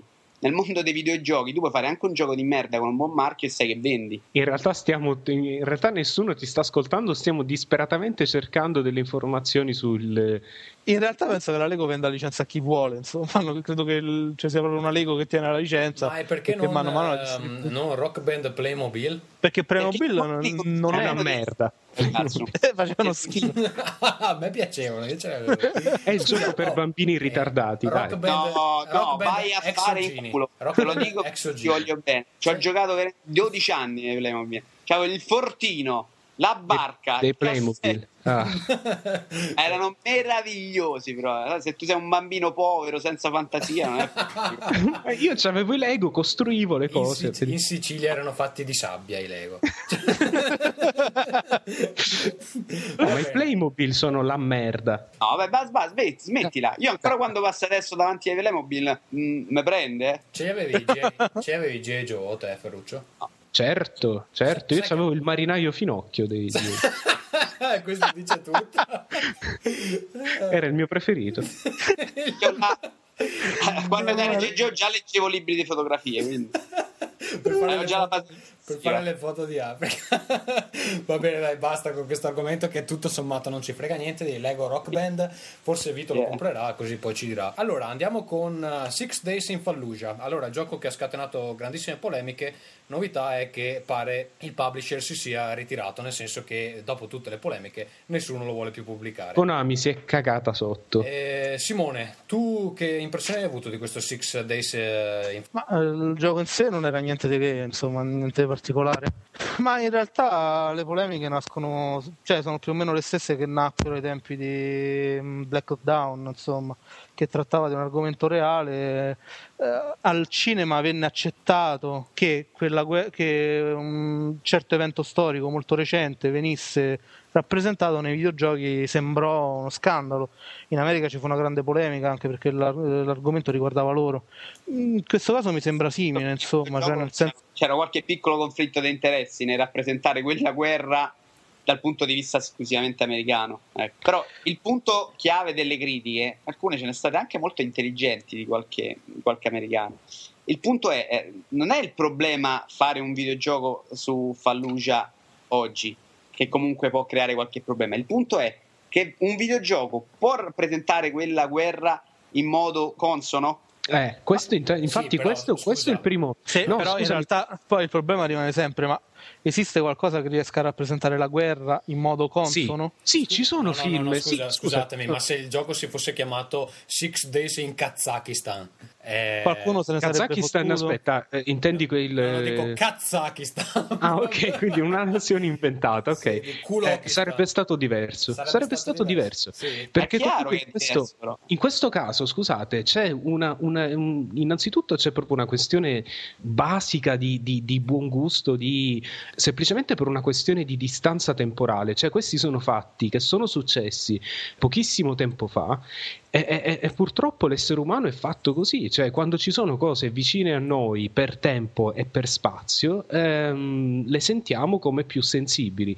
Secondo me c'è proprio un cattivo gusto enorme nel, nel, sì, però, nel scusi, fare Ferruccio, io ho sentito gente che si lamenta del non è giusto fare un gioco del genere perché in quella guerra sono morte delle persone. Allora, fra tutti, l'altro tutti no, Call of, no, tutti scusami, Call of Duty, scusami, tutti Call of Duty non, non hanno nessun sì, senso. Vabbè, però sì, però c'è una differenza, c'è una differenza fra una cosa che riguarda, non so, insomma, il, il tuo bisnonno morto in guerra e quello che succede a tuo fratello. No, di, dimmi qual è la differenza. Eh, la differenza è che c'è una vicinanza nel, nella società attuale, cioè questa, eh, la, la questione della guerra in Iraq è un po' come la questione della guerra del Vietnam, è, è una ferita aperta, perché non è una, cioè si è trattato di una guerra molto criticata dalle motivazioni fumose, eh, in cui ci sono stati tantissimi civili coinvolti proprio nelle operazioni di battaglia. No, non è una cosa, a mio parere, che il videogioco il videogioco non ha dimostrato negli anni, eh, negli anni scorsi di sapere trattare argomenti del genere con, eh, con eh,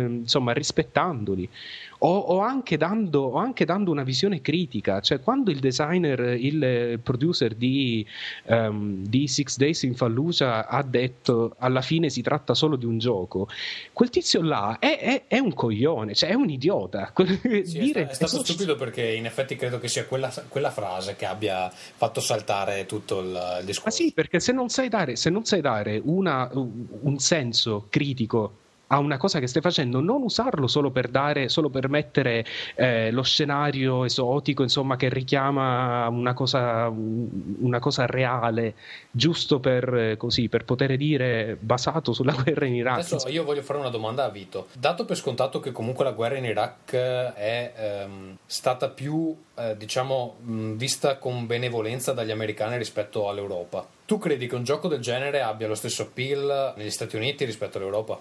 Nel senso? Non cioè, con, con il fatto che, essendo dei fatti, insomma, parlando di fatti avvenuti recentemente e eh, sapendo che comunque gli Stati Uniti erano più favorevoli a quella guerra rispetto ai paesi eh, europei. Sì, fra l'altro la battaglia di Fallujah viene ricordata da, cioè, da alcuni, per alcuni è insomma un massacro, cioè non è che sia proprio una battaglia che vogliono giocare. Cioè, tu pensi che un titolo del genere possa avere lo stesso tipo di appeal sulle persone ehm, indipendentemente dalla nazione in cui vivono, o comunque il fatto di essere un guerrafondaio americano aiuta o un pacifista no. europeo non aiuta particolarmente? Secondo me sulla carta ha un grande appeal e ce l'ha anche per noi, anche se non saremmo a parlarne dal fa- il problema è che sinceramente ne- nemmeno noi che conosciamo i videogiochi siamo convinti che gli autori siano in grado anche solo di pensare di raccontarla in un modo che non sia quello di Call of Duty. E, e tu mi ricordi Call of Duty con la seconda guerra mondiale? Io ti dico, c'è una differenza che non è piccola tra i giochi fatti sulla seconda mondiale e quelli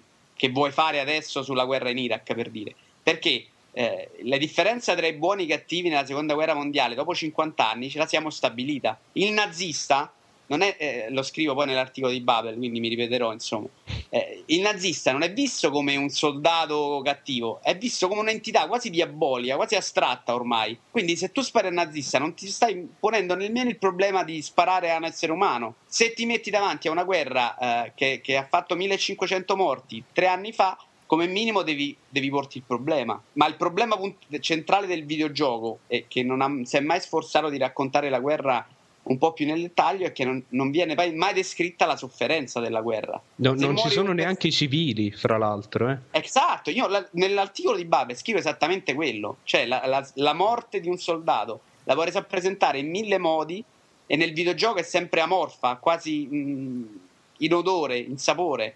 Però se vicino al morto metti una madre che piange o metti un bambino morto tra le braccia di un altro... Vedi come la stai raccontando la guerra, anche Fallujah. Cioè, Fallujah sono morti millecinquecento persone, di cui la maggior parte erano civili. Quindi lo sforzo deve essere nel raccontarla in quel modo e puoi farlo anche come videogioco. Se tu mi fai il videogioco su Fallujah in cui prendi trenta persone in testa e sblocchi nocivamente, siamo ben lontani. E non solo, c'era anche, c'erano anche delle meccaniche, sembra, ehm, per cui sì, si sì. ricaricava la, l'energia. Ferruccio, sì. Basta, fai parlare anche gli altri, Simone. No, no, se allora, vuole dire qualche cosa la parlasse. Non lo trattare ma, così male, Ferruccio. Ma, ma Ferruccio poi se parte non lo fermi più, quindi si... No, io volevo solo per una questione, cioè, agganciandomi a quello che ha detto Vito. Eh, ma cioè eh, il videogioco che rappresenta la madre che piange e la mette accanto al bambino morto in un teatro di guerra, poi riesce a tenerla fuori da, da ciò che è gioco e quindi a impedire, a impedire al giocatore di compiere delle scelte che potrebbero essere addirittura controproducenti rispetto a quello che è il messaggio che si vorrebbe comunicare. Cioè, tipo che il giocatore poi ammazza anche oh, la madre. Tipo, se il giocatore può, dovrebbe o no poi entrare nella rappresentazione, perché se non ci entra diventa un filmato. Ah, se ci sei... entra... Comunque sia, se entra in un ambito di polemica completamente differente. Però secondo me dovrebbe, dovrebbe entrarci, perché cioè, in una situazione reale un soldato può decidere di ammazzare anche la madre, sì o no? Esatto, poi, sì. Ma il problema non è, secondo me, nel, nella possibilità o meno di mettere un filmato. Il problema è che nelle conseguenze. In G T A quattro ti ubriachi e guidi di merda per, per due ore, tre ore. A me piace. Se uccidi la madre di qualcuno, eh, perfetto. Esatto. Però, eh, sopravvi- gli... però sopravvive e vai avanti. Cioè, nel senso, non, non perdi, non fallisci il gioco. Ma basta creare le conseguenze. Se tu stai in mezzo lì e uccidi un civile, rischi magari che vengono quattro persone e te prendono a sassate. Se tu non ci metti la conseguenza, è normale che l'uccisione di una madre o di un passante in G T A diventa un, un'azione stupida e invogli il giocatore a sperimentare. Sì, però scusate, fare... però scusate, perché proprio il G T A, secondo me, ha preso la, la, la, la direzione giusta. Più che fare semplicemente una punizione, che c'è comunque per quanto blanda nel, nella forma della polizia, ehm, almeno in G T A quattro ti fa in qualche modo, con il realismo stesso dell'ambientazione dei, dei personaggi. Personalmente io non, non ho fatto quello che facevo nei precedenti G T A, non andavo in giro investendo le persone così senza fregarmene granché, perché in qualche modo anche solo le animazioni degli incidenti un po' mi davano fastidio. Me, cioè... Io credo, in effetti io su questo concordo, nel senso che per esempio quando ti ubriachi in G T A quattro e vai in giro in macchina è talmente incasinato, è talme- mi dà talmente la nausea andare in giro con la macchina con tutto blurrato in giro, che effettivamente cerco di evitare di ubriacarmi, perché ma, ma è talmente, talmente forte quell'effetto che hanno scelto che mi fa riflettere sul fatto che forse nella vita reale non dovrei ubriacarmi quando vado in macchina, anche se, se, se non è la stessa cosa. Però... sembra impossibile creare delle soluzioni simili se vuoi raccontare la guerra nel modo giusto, eh. Io sono d'accordo che siano possibili, però voglio dire poi come si, come si pongono rispetto al giocatore, e parliamoci chiaramente rispetto a un'opinione pubblica che comunque sia guarda il videogioco ancora come una specie di giocattolo Beh, evoluto. Però guarda, cioè, Simone, dire, bisogna, ehm, eh, eh, bisogna, bisogna dare anche eh, credito all'intelligenza de, no, del giocatore, cioè, ma io sono il primo, guarda, aspetta, eh, posso finire un attimo? Sì, così sì, certo. No, perché eh, voglio dire, sono il primo che in realtà eh, poi darebbe credito a rappresentazioni più realistiche e in cui il giocatore avesse delle scelte morali in un certo senso più libere e più de- e più determinate da ciò che è rappresentato all'interno del gioco, insomma, non delle scelte binarie come possono essere quelle dei giochi di ruolo alla Ultima o eh, anche lo stesso The Witcher, per citare un gioco più recente. Però voglio dire, abbiamo anche un apparato critico che consenta poi di presentare queste scelte, c'è un modo per farle accettare, per farle vedere per quello che sono. Bisogna, ma il punto, il punto è che, ehm, riprendendo l'esempio di G T A quattro, se c'è qualcuno che si diverte a investire in giro la gente, non lo so, dal mio punto di vista i, i, gli sviluppatori hanno fatto il possibile per rendere significative queste eh, azioni, però, anche, però Ferruccio, anche in senso di, di feedback, perché se no scusate, no, se no scusate sì, ehm, facciamo la fine di quelli che criticavano Arancia Meccanica perché c'era effettivamente gente che lo vedeva perché ah che figata, prendono no, però, a, a, a sprangate le persone. Secondo me tu sbagli in, in una questione, nel senso che nella vita reale se un soldato ammazza un civile poi ha delle conseguenze reali. Ma non è detto. Aspetta, non è detto, vabbè, non, se nessuno... Allora, in un mondo ideale, in un videogioco, se tu ammazzi un civile e, e, e gli dai, e dai al giocatore un feedback eh, negativo, di conseguenze negative, a quel punto il gioco non diventa più un gioco, diventa un'esperienza... quasi un happening, insomma, diventa... Come? Sì, però capito, in, nella guerra reale se un, un soldato uccide un civile può, cioè molti ne sono, eh, ne sono usciti dicendo che credevano fosse armato e boh, insomma.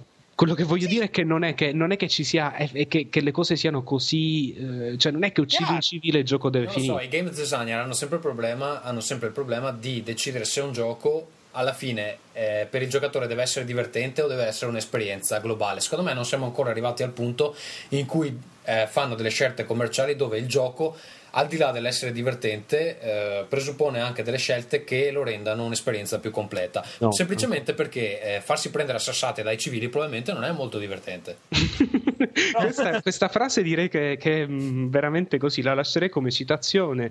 Eh, farsi posto. prendere a sassate non è divertente. No. Però perdona, è il grande limite del videogioco che non va oltre il lato quello divertente e ludico. Sì, perché ma... è chiaro, è chiaro Cazzo, che poi chiama, la critica si chiama videogioco, eh, Vito, nel senso sì, vabbè, vo- vogliamo, vogliamo che si trasformi sì, in era nato per le troie e i treni, è cambiato. Cioè, Voglia... io ci vedo un sì. grosso potenziale a livello narrativo nel videogioco. Appunto, ma noi vogliamo che il videogioco rimanga un gioco o vogliamo che diventi qualcos'altro? Io voglio che diventi qualcos'altro, che le faccia entrambe. Perché però scusate devi... ragazzi, però scusate ragazzi, secondo me si, stiamo, cioè secondo me è un po' esagerata la cosa, nel senso che se voi considerate un gioco come, non so, Silent Hill, non è che poi sia così gioco. È più un'esperienza esatto. che un gioco, esatto. già, già c'è qualcosa in quella, in quella direzione. Ma perfetto, però è accettabile all'interno della sua narrazione. Sì. Cioè, voglio dire, eh, Silent Hill è quello, eh, tu ci entri dentro, sai che cosa affronti, eh, te lo dice, diciamo, anche la copertina stessa, il titolo stesso, ti dà un suggerimento di che cosa andare a affrontare. Non, non ha, ha a che fare, diciamo, con, la, con l'individuo a livello psicologico, non ha a che fare con ciò che l'individuo poi... con la realtà in senso stretto, voglio dire, ehm... sì, quel passo è successivo sicuramente, è, è una, come si dice, un gradino in più che ancora non abbiamo visto. Sì.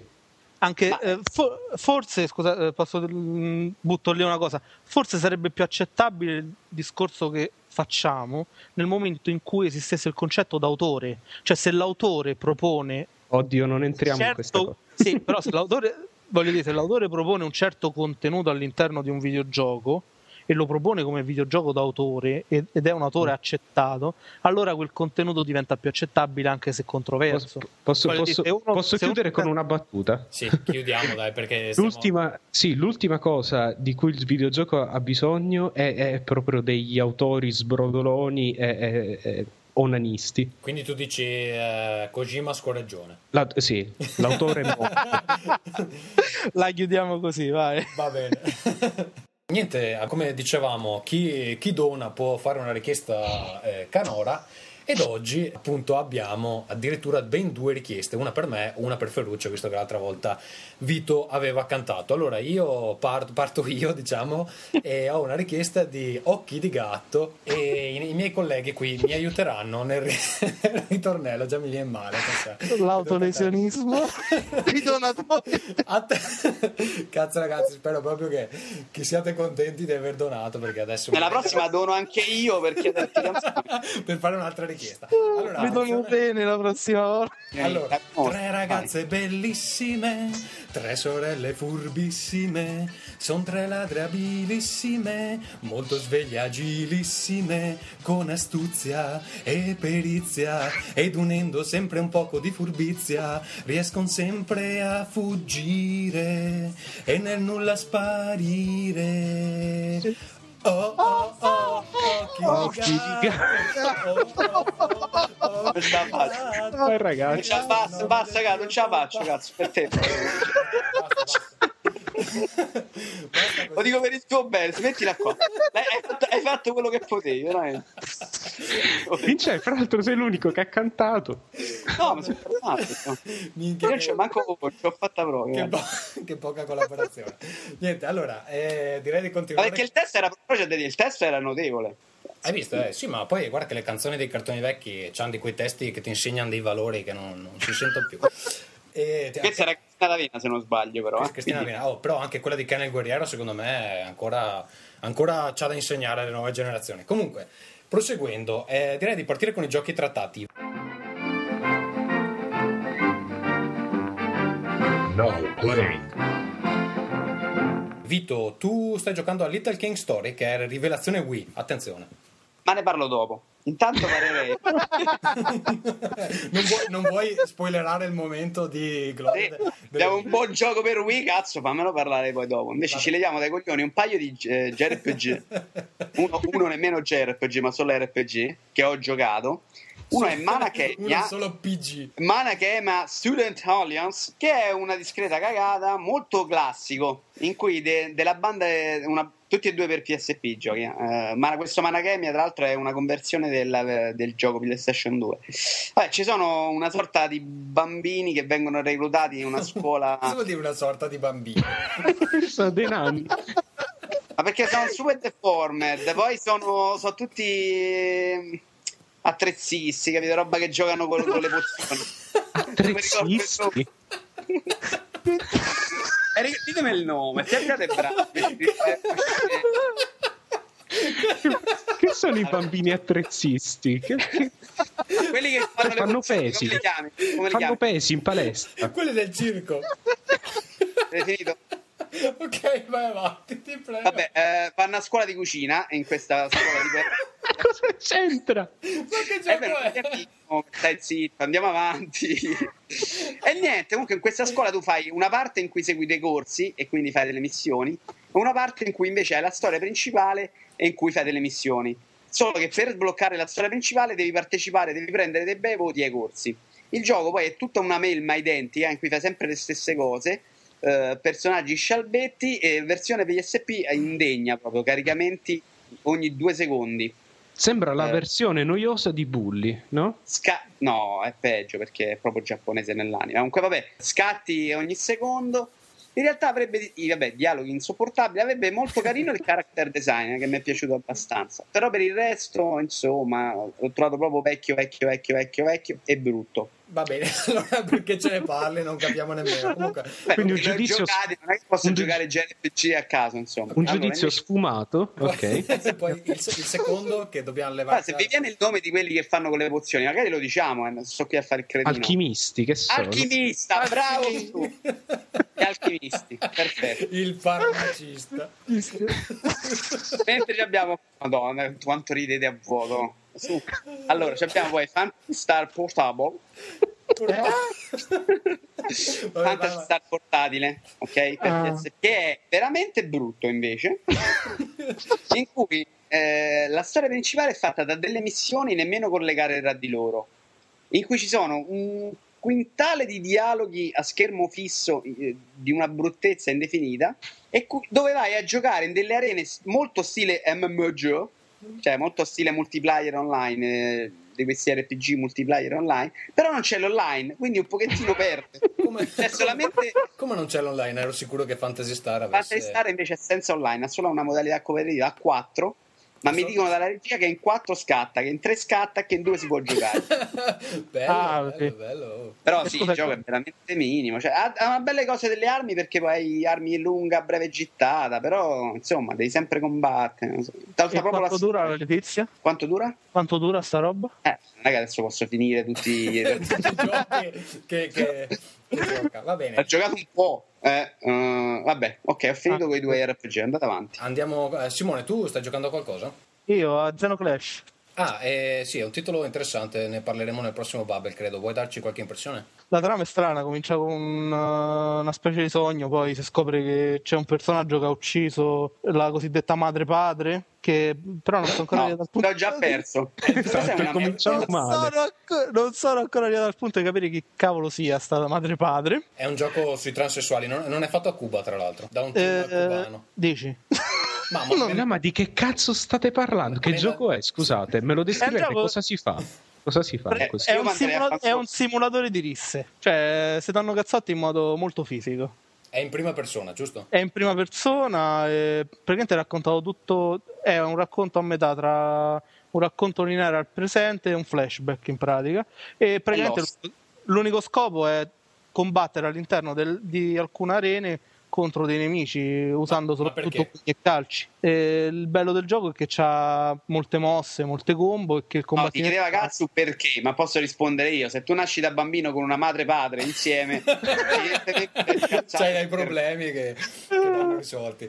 Eh, non ho ancora capito chi è sta madre e padre, non me lo chiedete, vabbè, prego. Se cerchi su, uh, su ragazzi Google, sono, sono veramente io, io mi voglio fermare su questa, non ho capito, non sai se è una madre o se è un padre. No, no, si, chiama, proprio... si chiama madre padre, si eh... chiama madre padre. Father Mother. Vito, se ti guardi il trailer capisci meglio com'è l'ambientazione. Comunque è un gioco in prima persona dove si combatte a corpo a corpo, eh, e c'è una trama abbastanza malata dove sostanzialmente, da quello che ho capito, tu sei il figlio di questa eh, entità eh, Erba. Ermafrodita, esatto. Eh, credo di aver capito che il protagonista rifiuta questa madre e padre come genitore, insomma. E niente, boh, adesso poi non so come sia la trama, ci stai giocando te. Immagino che questa madre e padre sia un po' incazzata con il protagonista. Pr- no? Praticamente no. Il, il gioco di comunione e liberazione, no? Contro le... un po' sì, contro, contro i transgender. Esatto. Va bene. E, oltre a questo stai giocando a qualcos'altro?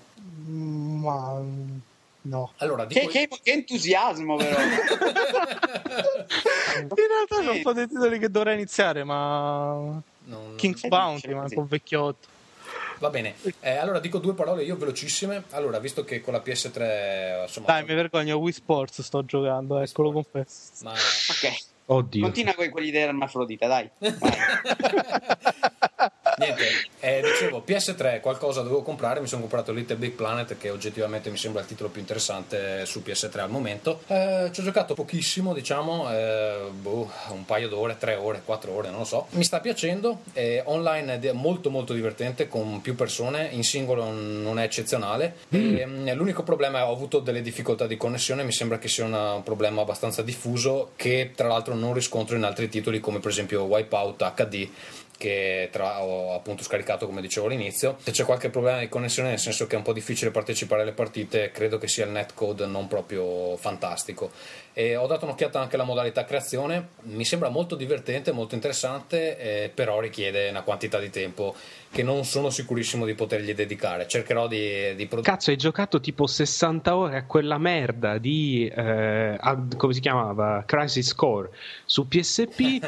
Non puoi spendere dieci ore a fare un livello su... vabbè. Ma no, guarda, in realtà il problema di fare il livello è che mi rendo conto, adesso è perché non ho giocato tanto alla modalità singolo, quindi non ho ancora tanti oggetti eccetera, però creare un livello interessante, come dicevi tu in una puntata vecchia, è effettivamente un problema, nel senso che noi videogiocatori tendiamo a criticare molto le scelte dei designer, poi quando abbiamo la possibilità di fare qualcosa ci rendiamo conto che fare un livello divertente non è assolutamente facile. E... sì, poi il, il bello in realtà è poi trovarci, sì, e insomma andare poi a inventarsi le cose. Sì, guarda, Ferruccio, io starei zitto perché ho provato il tuo livello, è molto frustrante, quindi ma che cazzo è il livello più facile del mondo? No, no, mi sembra molto frustrante, pieno di roba elettrica che ti spacca le palle ogni tre minuti. Stiamo parlando del giocatore pessimo per eccellenza, che sì. Cazzo sì, sì, so, cazzo, qualsiasi cosa gli metti in mano è frustrante per lui, quindi eh. Va bene, comunque no, niente, ehm, ma mi interessa provare a fare qualcosa, vediamo se, se riesco a creare qualcosa di, di, di interessante, però vedo che ci, ci vogliono delle ore. Tra l'altro sì, complimenti a Media Molecule per, per ehm, eh, come dire, l'interfaccia, nel senso che per essere via pad è, è fantastica, però non, non riescono a togliermi l'impressione che avendo un mouse e una tastiera sarebbe molto più facile creare un livello. Però... io direi, direi anche grazie al cazzo, direi. Eh, però... no, però devo dire che effettivamente rispetto al pad PlayStation tre hanno fatto un lavoro veramente fantastico. Mi diverte molto, ecco, il Sackboy è veramente fantastico, cioè il fatto di poter cambiare l'espressione secondo me è proprio revolution. Eh, il fatto di potergli fare la faccia triste o vestirlo da sposa e roba del genere, cioè per me va bene.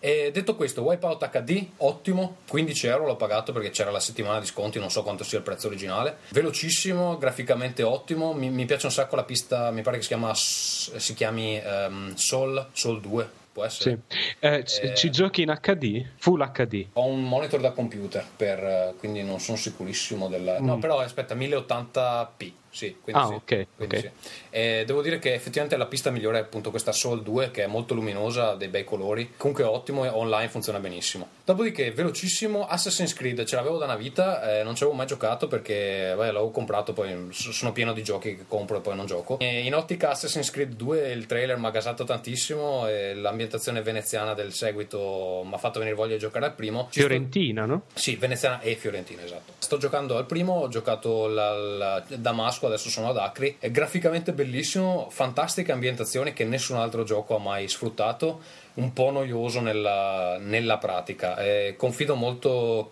che posso migliorare. Comunque è un bel gioco, mi, mi piace. Di male. Dici? No, perché tra l'altro noto che Ubisoft eh, è ottima per quanto riguarda il reparto artistico e tecnico, nel senso che fanno sempre dei giochi tecnicamente ottimi e artisticamente belli. Penso anche a Prince of Persia, non so cosa hanno fatto uscire ultimamente, il Far Cry due, e hanno sempre qualche problema per quanto riguarda il gameplay. Secondo me devono semplicemente... Ma secondo me non è anche un po' il problema di gameplay, è un problema che hanno fatto una base ottima su cui non hanno saputo costruire dei, delle missioni delle missioni interessanti. Sì, sì, devono, devono eh, come dire, assumere dei game designer sostanzialmente.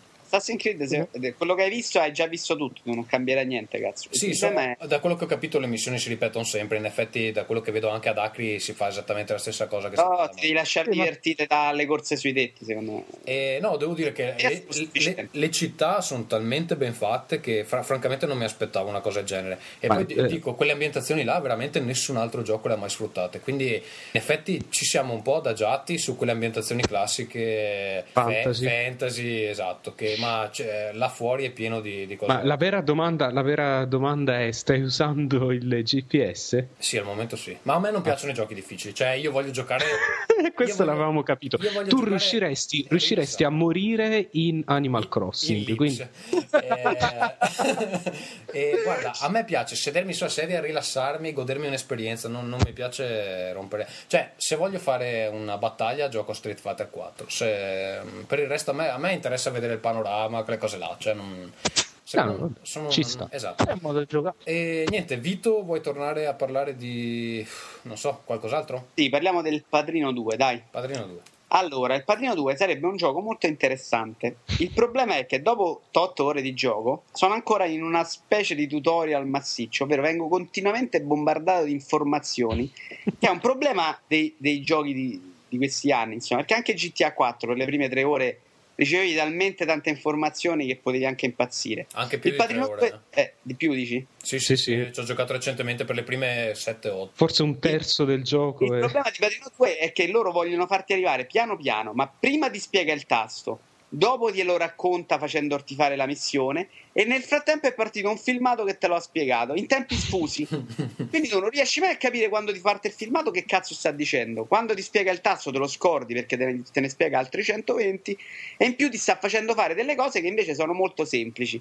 Ora, se tutto quello che lui dimostra è effettivamente così gestito, è un gioco della Madonna con duecento cose da controllare. L'impressione è che invece, per quanto sia strutturato in modo enorme, alla fine si dedica tutto a quattro cazzotti. Ma eh, ascolta, eh, tu lo, l'hai visto il film? Il Padrino parte seconda? Chiaro, eh, no, non c'è niente a che vedere con il Padrino okay. parte seconda, è una storia parallela, tranne ottimo. L'inizio che è la fuga da Cuba. In, in, effetti, in effetti leggevo una mh, preview di Edge, perché sono sempre dietro di un paio di numeri di Edge, cioè, ho anche quelli nuovi, ma sono sempre... Eh, sto, ah, anche sto, tu. sto leggendo quelli... Eh, c'è troppa roba a leggere, lo leggo, solo, so. in, lo leggo solo in bagno. Quindi, um, no, niente, diceva che effettivamente eh, se dovessero prendere il film paro paro, cioè dovrebbero mettere un Don che passa tutto il suo tempo seduto su una sedia con le persiane, con le persiane abbassate a pensare malinconicamente al passato, quindi cioè, non ha molto gameplay. No, l'inizio è la fuga da Cuba, quella del film, è chiaramente quella con qualche piccola recitazione. Dopo rincontri gli stessi personaggi, ma tu stai impersonando un altro Don che deve far crescere la sua famiglia, quindi tu mano a mano arruoli i membri della famiglia e uccidere le famiglie rivali. Però c'è tutto un sistema particolare, perché per uccidere un membro delle altre famiglie tu hai un sistema solo, per devi uccidere nel modo esatto, però, ovvero che ne so, strangolarlo, però mm-hmm. tu non lo sai prima, lo devi scoprire. Quindi è un sistema molto particolare, tutti i tuoi membri della famiglia hanno delle varie abilità, uno usa le bombe, uno... quindi come sistema è complesso e incredibile, graficamente è la merda più totale. Sì. Sistema di guida, sì, è bruttissimo proprio. Non tanto nei personaggi quanto nell'ambientazione, la città è una cosa veramente mostruosa. Dopo, dopo che si è visto il trailer di Mafia o anche G T A quattro, insomma, francamente di presentarsi con quelle cose inguardabili. Però la parte di guida si gioca, il problema è veramente che tutte queste informazioni ah, perdi un po' proprio la voglia di giocare, perché mi ha spiegato con cento, in cento modi diversi come picchiare uno o come minacciarlo, e io dopo averne minacciati, uccisi quanti ed esserci riusciti non ho ancora capito esattamente com- come andava fatto per ma bene. Quindi è un po' il contrario di free roaming, nel senso che se alcuni nemici per ucciderli devi strangolarli, non puoi farle approcciare le missioni come vuoi, giusto? No, que- quelli Quelli sono i membri della famiglia. Poi le missioni tu devi andare in, in vari locali. Diciamo ci sono dieci locali in una zona. Ci stanno tre casinò e tre troiai, tu devi andare a prendere i tre troiai per guadagnare più soldi, poi i tre casinò, e mano a mano devi picchiare la gente all'interno e ucciderla. Poi nel corso della storia, che si muove di paro passo in questa tua attività in cui continui a guadagnare più soldi, ci sta il momento in cui ti dice devi uccidere quello della famiglia, allora vai a chiedere informazioni. Ascolta, fa... eh, da italiano doc, secondo te il gioco rappresenta il modo di operare della mafia? Della mafia americana, ovviamente. Parliamo della mafia del Padrino, che è tutt'altra cosa. Sì, ma, ma... Nel, nel film comunque non era così esplicita la, insomma, l'azione. No, raccontava mafiosa. Il tipo di mafia americana, insomma, come no, in tre film, a questo modo, quella, quello là del... del Padrino poi era una mafia americana proprio attaccata a quella italiana, che poi si è parecchio cambiata in America, insomma. Sì, che nel poi gioco, non era neanche realistico. Ne, nel cioè gioco si vince un po', se vuoi fare un esempio col Padrino, no, non ci azzecca niente, ma è ambientato in quegli anni del Padrino, quindi sai. Va bene, insomma, vale la pena comprarlo a dieci euro o no? No, assolut- a dieci euro sì, perché no?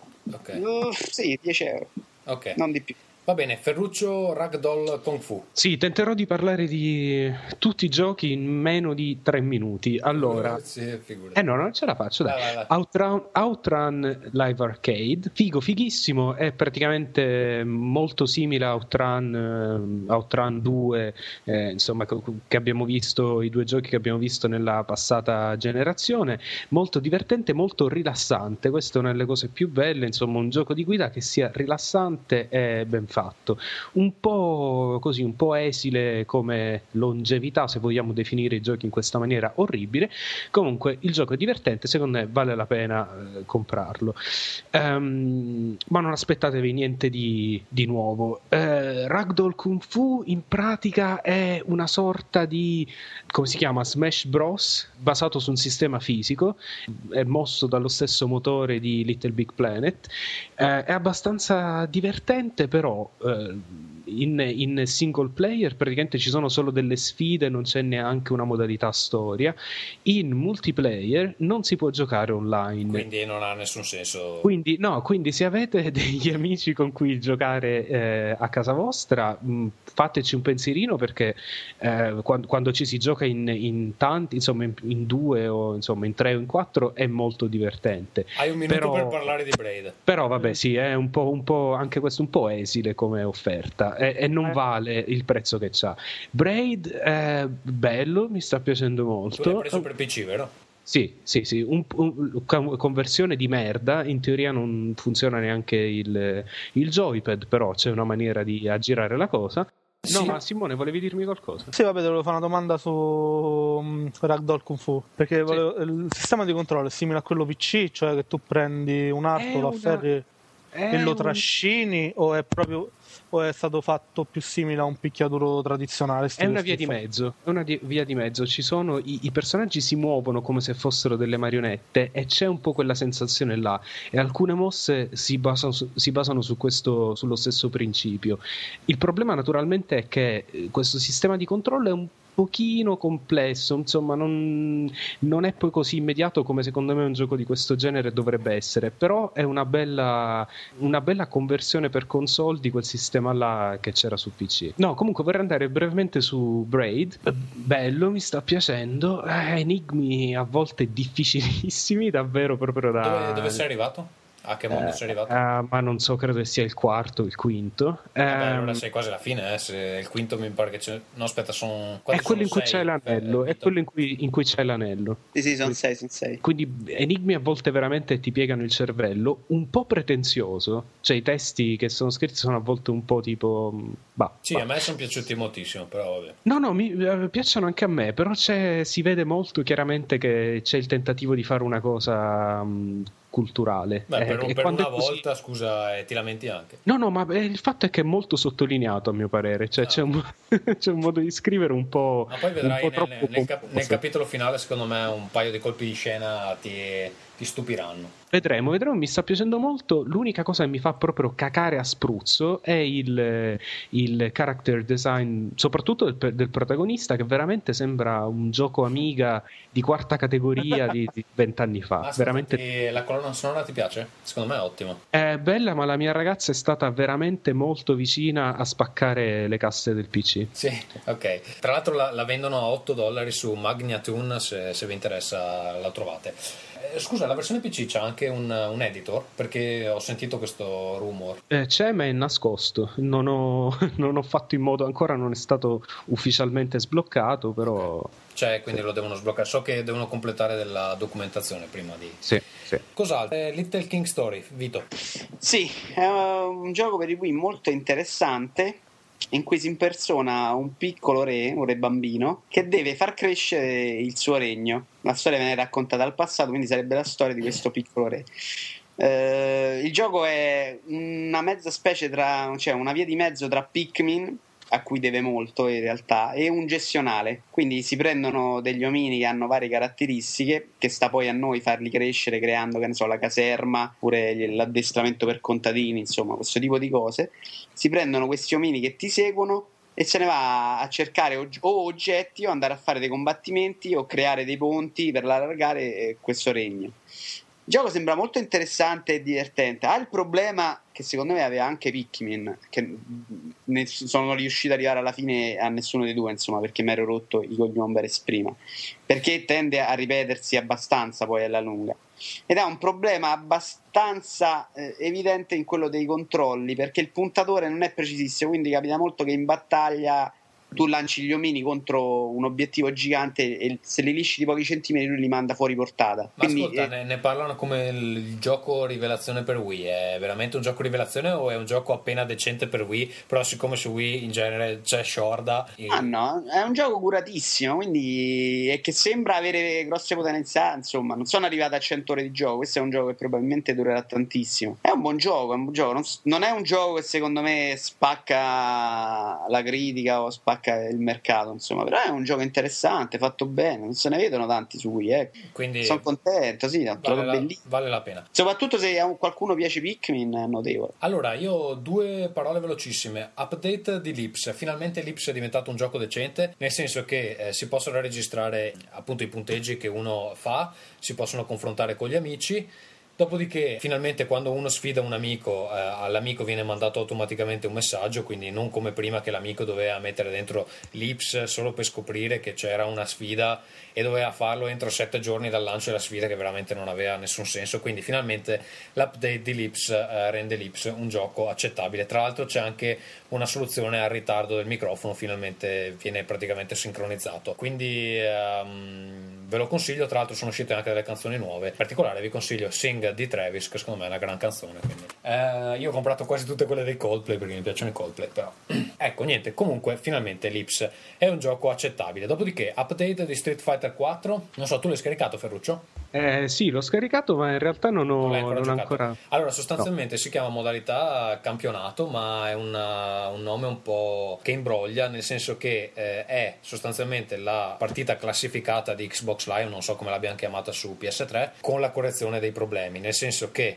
Eh, finalmente non si vede che lottatore sta scegliendo l'avversario, e questo evita un sacco di problemi, perché prima succedeva che uno sceglieva l'avversario e l'altro aspettava di vedere cosa stava scegliendo l'altro per eh, prendere il personaggio con le migliori possibilità di batterlo. Dopodiché hanno cambiato, nel senso che si vedono eh, si vede la percentuale di disconnessione dell'avversario, così se uno ha una percentuale di disconnessione molto alta si può eh, direttamente eliminare. Adesso non vi troverete più i bastardi che si sconnettono appena, insomma, quando stanno perdendo lo scontro. E inoltre, proprio per evitare questo atteggiamento, tutti gli scontri eh, portando a, a termine tutti gli scontri, anche se si perde, si guadagnano punti, in maniera che appunto eh, insomma, per limitare il, il tasso di disconnessioni. È infatti sostanz- eh, vo- vorrei ricordare che sì, chi si disconnette durante le partite online in Street Fighter ha eh, la minchia piccola ed è un testa di cazzo. Sì, esatto, io tra l'altro li segnalo sempre, quindi se mi avete sfidato e vi siete disconnessi, sapete che il vostro mh, su, almeno su trecentosessanta le vostre stelline sono improvvisamente diminuite, quindi se siete così stronzi da sconnettervi quando perdete, insomma, sapete che andate incontro alla mia ira perpetua.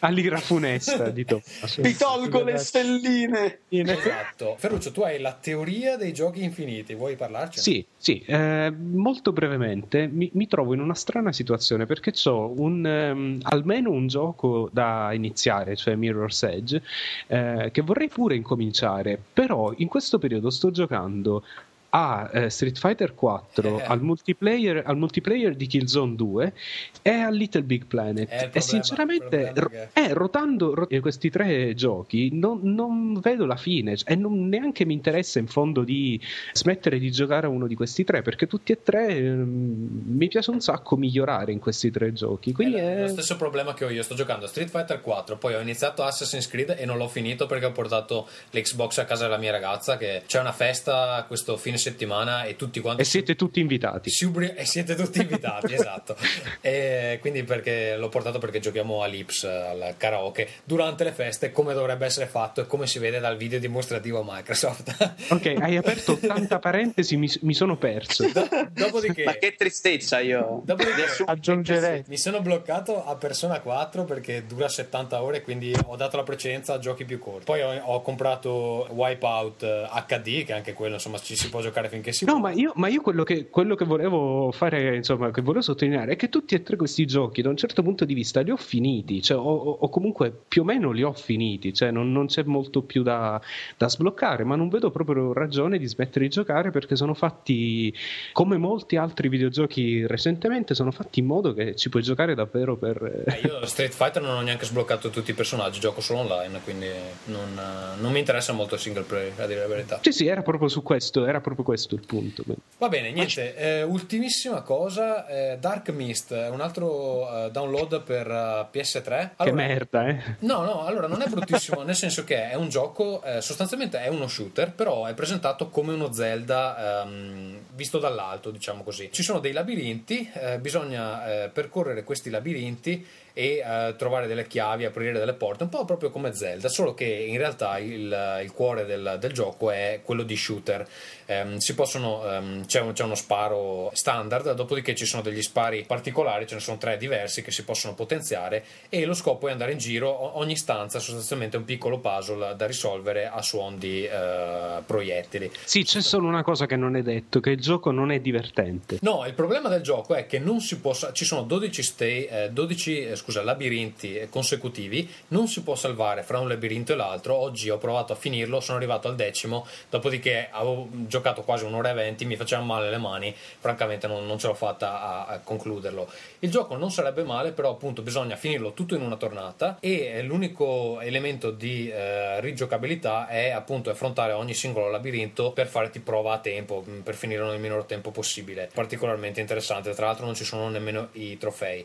Secondo me appunto c'è questo difetto che non si può salvare fra un labirinto e l'altro, quindi o si fa tutto di fila, che ci vogliono circa due ore, però due ore di uno shooter, nel senso che alla fine arrivi che c'hai le mani con i crampi, e io ho fatto dieci stage e poi non ce la facevo più, e ce sono dodici. Sì, anch'io non sono, non sono mai arrivato alla fine, eh, e... perché morivo al penultimo, all'ultimo. È, è un peccato, perché non sarebbe male, però...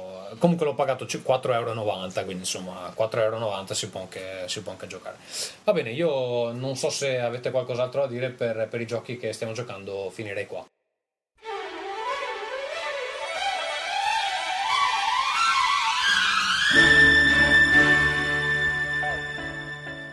Prima email, oggi ne abbiamo un sacco. Allora, prima email è facile facile, Davide Guidi. Salve ragazzi, inizio subito dicendo che questa email dai toni molto leccaculeschi non ha alcuno scopo se non quello di farvi i complimenti.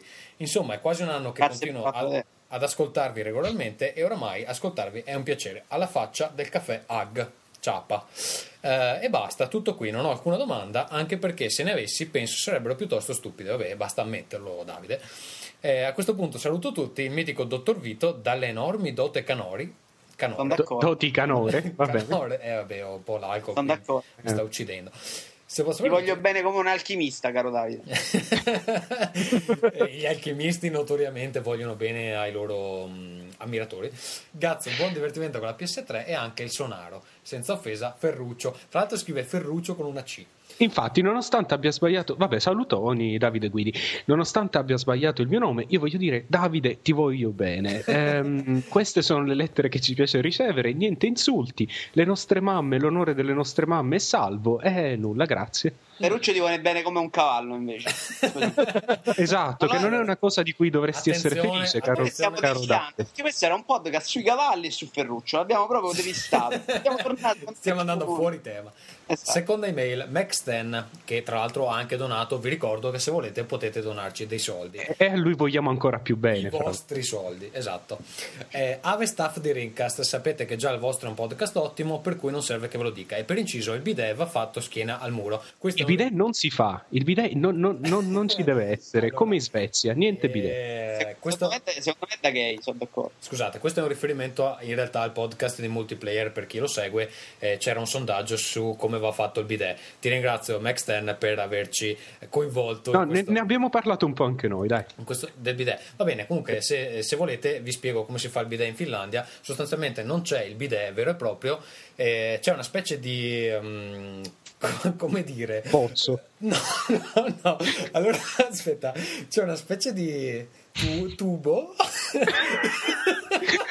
che ti infili nel culo e ti pulisci il colon. No, no, no, no, no. È la coloscopia, però lui ha scambiato per il bidet. Sì, con una piccola telecamera. C'è un tubo con una specie di bocchettone della doccia alla fine, non so come descriverlo. Eh, che... si credo si chiami doccia. Do...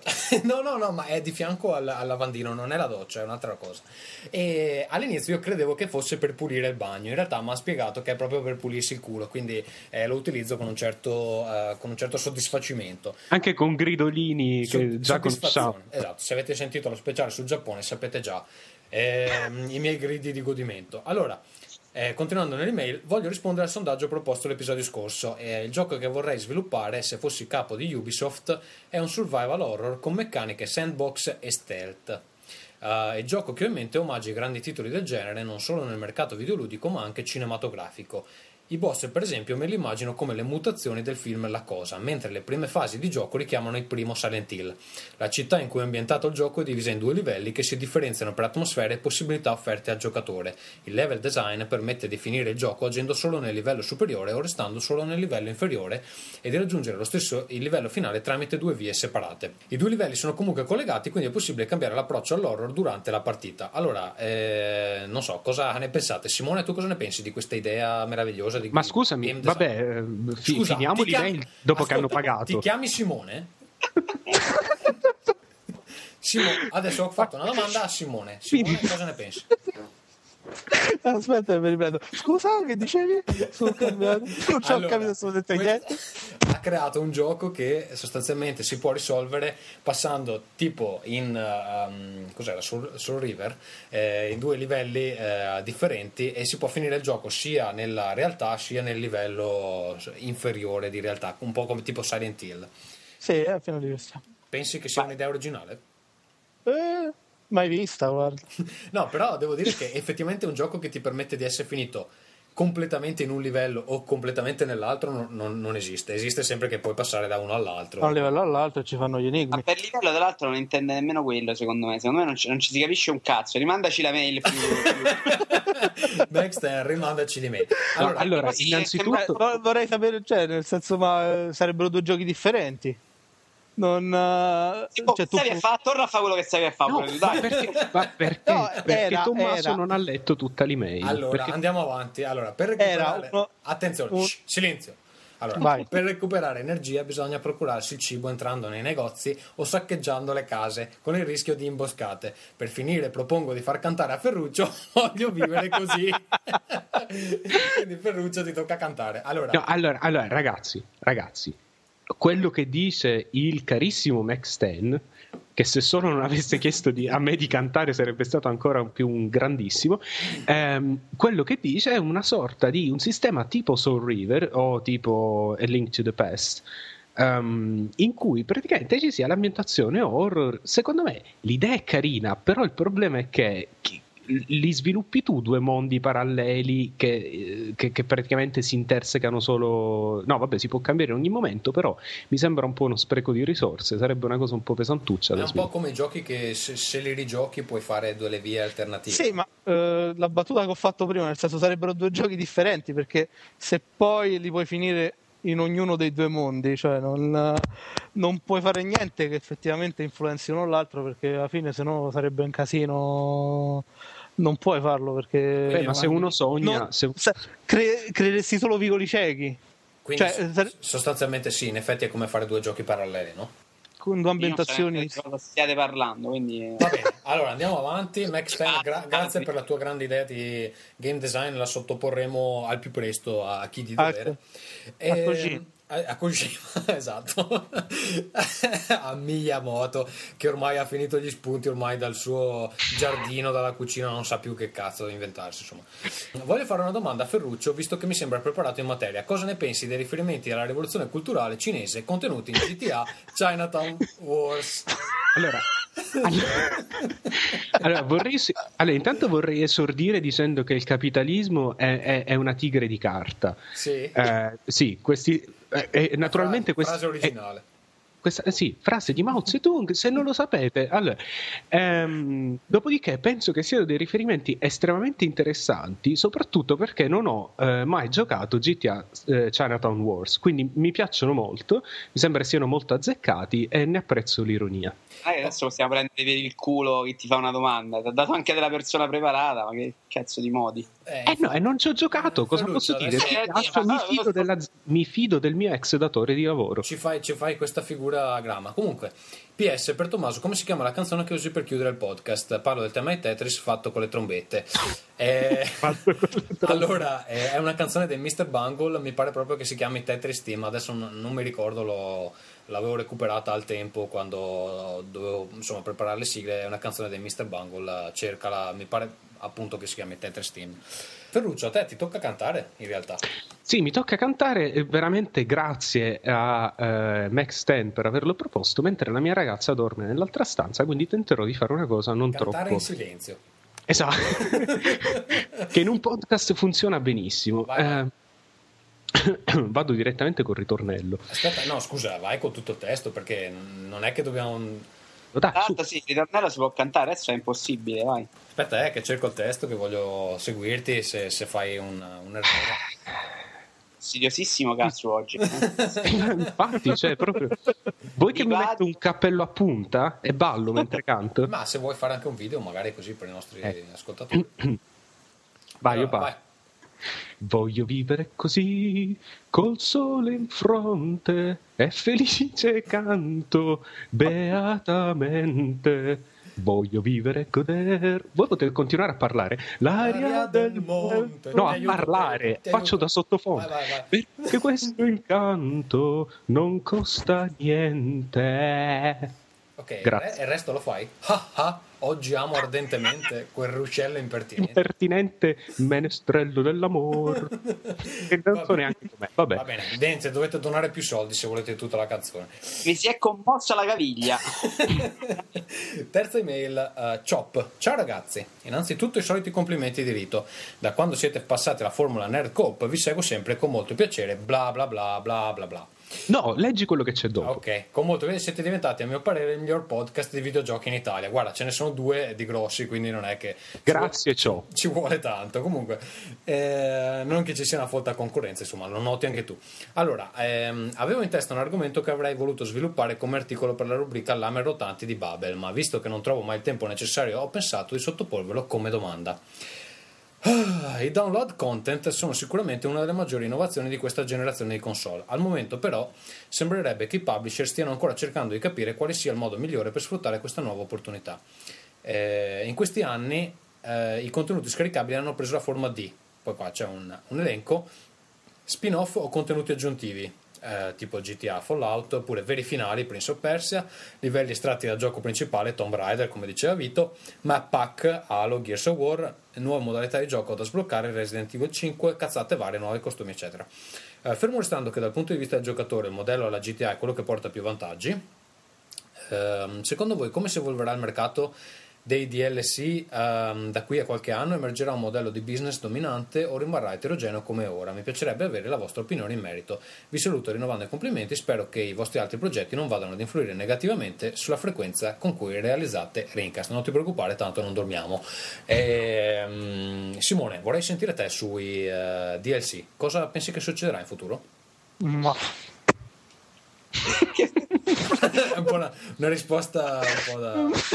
No, ci ha pensato, adesso c'è stato un minuto di silenzio e lui rifletteva e dice ma ma bocca cazzo ne so io.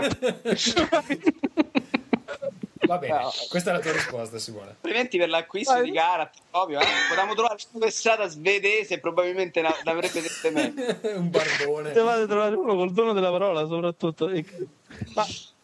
niente, questo è il tuo commento. Io stavo aspettando che arrivasse poi la non vera risposta. Niente. Ok, Vito?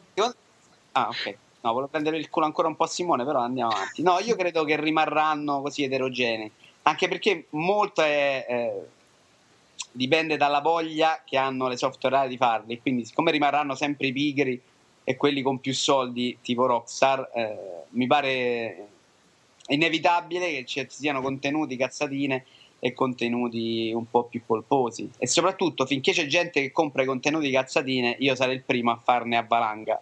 E quindi... sì, infatti io non vedo, non vedo poi in fondo il problema, cioè, ah, non so se no, ti vuoi comprare i costumi lui... insomma... Sì, no, lui chiede se secondo voi si formerà una, una versione predominante di D L C, ecco, se punteranno alla fine tutti su nuovi livelli, se punteranno sì, però, tutti su... Cioè, oggettivamente, è possibile avere i, i costumi di Street Fighter a, non so quanto sono, trecento punti? E eh vabbè, se non li vuoi non, e, non paghi. E, e avere dieci ore di gioco di G T A a milleduecento.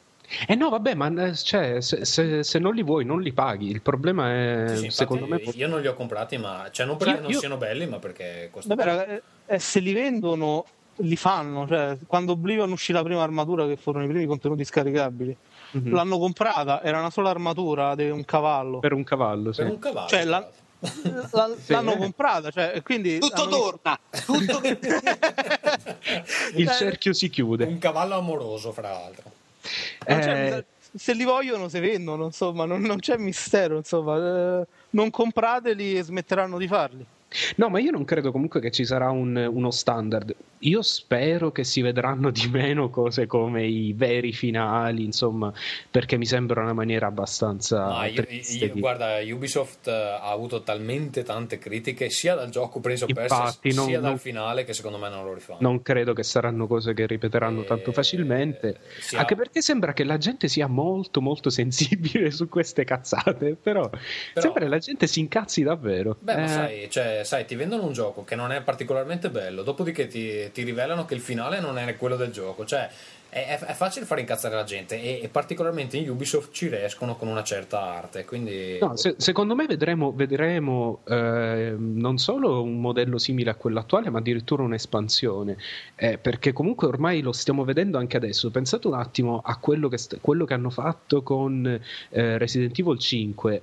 Critiche a parte, hanno rilasciato comunque una modalità multigiocatore per un gioco che era comunque in single player o in co-op, quindi questa è una cosa abbastanza originale. Sì, ma lo, lo, sai, siamo... che, lo sai che quella modalità era è... già sul disco, sì, quello che...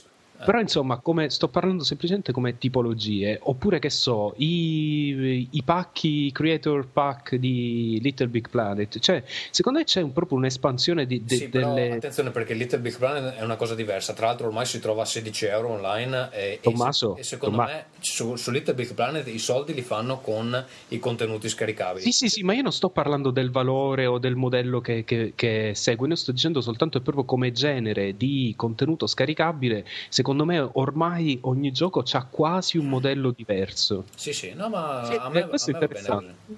Per esempio, si potrebbe seguire anche il modello Valve, forse è meno fattibile su console. Però Team Fortress due e adesso recentemente Left four Dead sono stati aggiornati in modo corposo. Gratuitamente. Hanno, hanno sem- gratuitamente e hanno sempre legato l'aggiornamento a qualche forma d'offerta. Per, far ve- sì. per continuare a vendere un gioco che comunque sia, Team Fortress ormai ha più di un anno. Ed è fantastico. Ed è fantastico perché viene aggiornato regolarmente, non sì. ha un aggiornamento minimo ogni settimana, piccolo aggiornamento, e poi regolarmente vengono rilasciati aggiornamenti più corposi con mappe, nuove armi. Infatti vi annuncio che il prossimo mese compro Left four Dead, quindi... Eh, adesso hanno rilasciato proprio Left four Dead, una modalità, un'intera modalità delle nuove mappe. No, lo volevo comprare all'epoca perché quando è uscito, ma poi alla fine usciva troppa roba contemporaneamente, però adesso sono abbastanza libero, c'è un mio amico che lo vuole comprare, quindi possiamo giocare in doppio, e con il fatto che lo aggiornano comunque non mi sembra di comprare un gioco vecchio, ecco. Se lo prendi per trecentosessanta mi unisco a te, guarda. Guarda, ecco, perfetto, quindi ci guarda, La differenza è che da una parte vogliono spremere sempre gli stessi utenti, dall'altra parte vogliono guadagnare con utenti sempre nuovi. Mm. Sì, sì, no, ma fanno bene, cioè, tra l'altro a me piace molto quello che sta facendo Valve. Poi, insomma, a parte che con i loro giochi vai sempre sul sicuro, però comunque sì, in effetti anch'io credo che la... rimarrà un po' un'offerta abbastanza variegata. Chi, chi più chi più chi meno, insomma, offriranno cose ehm, interessanti o meno. Insomma, Capcom secondo me è una di quelle che offre le cose meno interessanti, tra l'altro loro si fanno proprio sgamare, cioè eh, sono proprio, son proprio pessimi nella gestione del, dell'online, non, non hanno ancora capito come inculare gli utenti. Eh, o, forse, o forse lo hanno capito meglio di tutti, boh, non lo so, vabbè, comunque io mi rifiuto di supportarli per, per quanto riguarda i contenuti scaricabili a pagamento. Comunque, insomma, c'è gente che li paga, quindi avrà ragione loro. Niente, abbiamo ancora due email, poi ce ne andiamo a letto anche magari. Allora, eh, penultima, Flame, che ci ha già scritto in passato. Allora, ciao Gazzo, Ferruccio e Vito, complimenti per il podcast, simpatico ed interessante come sempre, per avermi fatto scoprire il podcast di multiplayer punto it, quindi... Eh... Maledetta concorrenza. No, in realtà, in realtà ho sentito oggi esponenti di multiplayer, spero che si possa collaborare ancora in futuro abbastanza presto. In realtà la puntata in comune è stata ottima per tutti e due, quindi spero che si possa ancora fare. E, comunque, stavolta la domanda verte sull'hype. Eh, guardando vecchie scansioni di Zap e eh, C V G, noto che il tempo trascorso tra l'annuncio e la recensione era inferiore ai quattro mesi, seguito per i titoli importanti da almeno tre mesi di pubblicità. Adesso i titoloni vengono pubblicati con almeno, con almeno diciotto mesi d'anticipo sulla prevista data d'uscita, con numerose news da part, eh, per farti eh, sapere tutto su ogni aspetto. Arrivato sugli scaffali, il gioco viene abbandonato a se stesso, cessando infatti ogni pubblicità. Secondo voi quale dei due metodi è migliore? Personalmente trovo il secondo modello inefficace verso tutto quel pubblico che segue in modo superficiale il mercato videoludico, nonché dannoso per la sovrabbondanza di informazioni che può far perdere molto di interesse. Non a caso Nintendo, con questa attrice di casual, continua a promuovere i suoi prodotti per anni dopo la loro data d'uscita, vedi vari training o il sempreverde Wii Sports. Eh, Flame, c'hai ragione, nel senso che Nintendo è ancora lì a pubblicizzare i giochi eh, insomma, che sono usciti insieme a Wii, e, e ha ragione lei. Eh, io, ecco, in un certo senso noto che perlomeno Microsoft ultimamente ha questa tendenza ad annunciare i giochi sei o otto mesi prima del... Sì, in realtà un po' tutti stanno un po', soprattutto nell'ultimo anno, hanno capito evidentemente che non è non paga fare questi annunci, no, infatti, così tanto nel futuro. Se, se vedi un po' come è successo con Killzone, che l'hanno annunciato tipo due anni esatto. prima dell'uscita, non è stata una bella idea. Esatto, e guarda quello che stanno facendo adesso con Infamous, per cui non stanno, non lo stanno pompando più di tanto, perché insomma esce adesso a fine maggio, probabilmente durante maggio vedremo più... Eh, pompaggio. Io, io direi una cosa, ehm, prima di tutto sì, mi sembra che le cose stiano un po' cambiando in meglio, anche grazie all'esempio di, di Microsoft e di, di Nintendo. Eh, la cosa che fa Nintendo di promuovere i giochi anche dopo è una cosa sacrosanta, cazzo, lo dovrebbero fare tutti, perché quando un gioco è valido va promosso anche dopo l'uscita. È ridicolo che i giochi vendano la maggior parte delle, delle copie nel primo mese, è veramente un, uno spreco. Eh, la seconda cosa, non pensate ai giochi che usciranno in futuro, giocate, giocate i giochi che sono già disponibili, divertitevi, non, non, non cadete nell'hype. Devo dire che è una delle cose più divertenti di questo mondo dei videogiochi, insomma, e so sta sempre lì a immaginare giochi fatti meglio. Quindi a te piacciono gli annunci diciotto mesi prima dall'uscita? Ma anche sì, ti dirò, anche sì, anche quattro anni prima. Piace il chiacchiericcio, piace il chiacchiericcio costante. A te piace immaginare un mondo migliore dove i giochi il... sono belli e divertenti anche. E Duke Nukem Forever uscirà. Ma secondo me uscirà, però sì. No, in realtà piace questa cosa, dai, dai. Tu Simone? Ma io penso che comunque sia... Um... le persone hanno bisogno da un certo punto di vista di essere nutrite di questi di annunci, di credere perché... in qualcosa, di credere, sì, perché comunque sia gli fai glielo fai vivere come un evento, come qualche cosa, boh, forse anche una, una standardizzazione non è che mi piacerebbe più di tanto. Diventerebbe come, che ne so, domani compro quello e non ne so niente tre mesi prima. Uh... C'ho quell'informazione sicura, cioè eh, cioè diventerebbe una cadenza talmente regolare che sap- si saprebbero in anticipo le date con cui vengono annunciati, vengono distribuiti i vari materiali, e diventerebbe forse più asettico, almeno per chi eh, sta dentro questo mondo con una certa passione. Poi magari il giocatore casual che si informa una volta ogni tre mesi, per lui sarà contento. Sì, vabbè, la, l'annuncio a sorpresa credo che piaccia a tutti, però cazzo, un anno prima.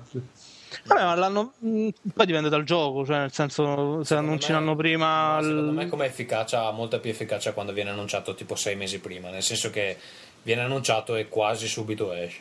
Ma non lo so, cioè, Half-Life due dice di no, per esempio. Mm.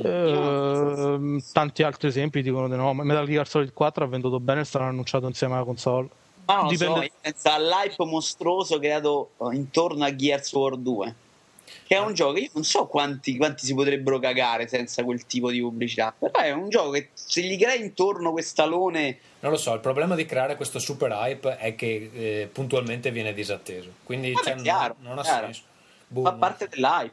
Boom. Scusa, ma, ma, ma Gears of War due è proprio l'esempio invece di un gioco che non hanno pompato due anni prima, perché due anni prima è uscito il primo. No, appunto, dico, non, non, non hanno, non sono stati, cioè è uscito relativamente, insomma. Nel... Ah, in realtà le informazioni non escono più, in realtà, non, non sai esattamente com'è il gioco, però continui a vedere un'immagine ogni tre mesi, così continui a Vabbè, vedere. Quello ci sta pure, insomma. Il demo è uscito un anno prima di Gears of War, eh. Alle tre avevano presentato. Oh, però se io penso a come stanno presentando Bioshock due, a me non piace per niente come lo stanno presentando, cioè il gioco non mi interessa, nel senso lo comprerò perché il primo mi è piaciuto molto, però eh... ma non esce tipo fra due settimane? Non... no, no. Buh, buh, oh. non sono sicuro. Comunque ad ogni modo, cioè, il fatto di presentare tre screenshot, poi un filmato dove non si capisce un cazzo e, buh, a me non, non mi sta facendo salire l'hype per niente.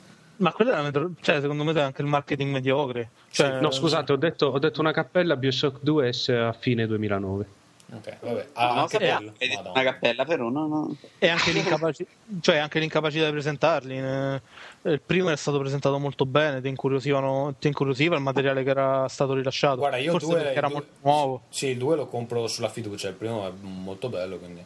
Va bene, comunque passerei all'email successiva e ultima. Ah. Che è un po' eh, l'email eh, della verità. Misa, Misa Misa ci dice: salve a tutti, grandi creatori di Rincast. E, e già qua ci assurge a dei... Cioè questa momento... captatio benevolenzie. No, questo è il momento della vasellina in realtà, sta preparando il... Attenzione, Misa Misa dice: vi seguo da molti numeri e non ho mai commentato o inviato email di commenti a voi, ma questa volta direi che è d'obbligo. Quel po' di professionalità che aveva il dottor Vito Iuvara direi che è andata a farsi friggere, colpa dei commenti negativi su Mad World e G T A Chinatown Wars. Purtroppo in Rincast è l'unico ad avere voce nell'ambito Nintendo e me ne rammarico, dato che a sentire altri pareri sui suddetti giochi non sono così male come descritti da Vito. E anche io, da molto tempo contrario alla nuova politica Nintendo, devo dire che mi stanno piacendo molto. Alt, alt. Misa Misa, ma, ma scusate, se... ma quando è che Vito ha parlato male di G T A Chinatown Wars? Eh, esatto. Insomma, nel, nello scorso episodio non è che proprio ne ha fatto un... No, ma non credo ne abbia parlato male. Sbagli proprio, infatti il primo punto che l'hai detto è quello. Io G T A due l'ho detto, è un buon gioco sulla console sbagliata probabilmente, ma è un gioco carino, fatto bene, si vede. Aveva quel problemino della guida, che tra l'altro è stato un errore mio, perché poi tra, macinando nell'opzione è anche possibile toglierlo. Ma non, non vedo il motivo di giocarlo su D S, ecco, non mi sembra proprio adatto per la console del D S. E trovo eh, la cosa dei giochini, se anche simpatici, li trovo abbastanza inutili. Però fondamentalmente è un gioco fatto bene, si vede che non è un gioco mediocre. Su Mad World invece ho detto che era un pessimo gioco, ma continuo a ribadirlo. Allora, poi, continua. Prima cosa, No More Heroes e Mad World sono due giochi completamente diversi, sviluppati da software house completamente diverse, e su questo avete cannato un po' tutti. Il primo è stato sviluppato da Grasshopper, e sì, insieme a Suda cinquantuno. Grande. È Suda cinquantuno che noi poi incontreremo. Eh, sì. Il secondo eh. è stato sviluppato da Platinum Games, ex Clover. Insomma, la prossima volta informatevi, anche perché fate la figura di quelli che sparano merda su qualsiasi gioco per Wii. Allora, eh, prima di tutto, Suda cinquantuno è in comune ai due giochi, quindi direi che eh, su quello ci avevamo preso almeno. Dopodiché Suda cinquantuno lo vediamo a maggio, porteremo i tuoi omaggi, insomma. Misa Misa, cosa dici? Eh, Vito, tu ti senti... Non ho capito perché mi spiega che sono due giochi completamente diversi, cioè, forse abbiamo detto che sono tutti e due. Le, le somiglianze sono quelle dei movimenti del polso, in cui stai come un cretino a fare i movimenti, a tagliare la testa, a spaccare la testa. Tra l'altro sono uno che a No More Heroes è piaciuto anche tantissimo, eh, non so se lo ricorderete, ma comunque muovevi il telecomando Wii in modo da deficiente, Che, che è la grande evoluzione de, del Wii quando, quando lo usi in quel modo, è usare il telecomando in modo da cretino. E Mad World fa la stessa cosa, solo che Mad World è un gioco eh, sulle fatali, di un gioco sangue inutile, uccisioni inutili, e, e, che non ha senso. Mad World invece è una carica- sì, No More Heroes invece è una caricatura di se stesso che, eh, che si prende per il culo e che quindi ha, ha più di un senso. Ecco. Ok. Uh, Poi un'altra cosa, sì. Io non è che se io li compro i giochi per Wii non sono prevenuto e quindi voglio spalare merda sui giochi per Wii, perché poi io li vado a comprare, quindi il discorso è proprio alla base, che già che io devo, devo essere sicuro che io devo essere partito prevenuto contro lui. No, a, parte, a, parte che poi, a parte che poi eh, credo che qui stiamo sempre esprimendo opinioni personali, quindi non è che sia proprio una...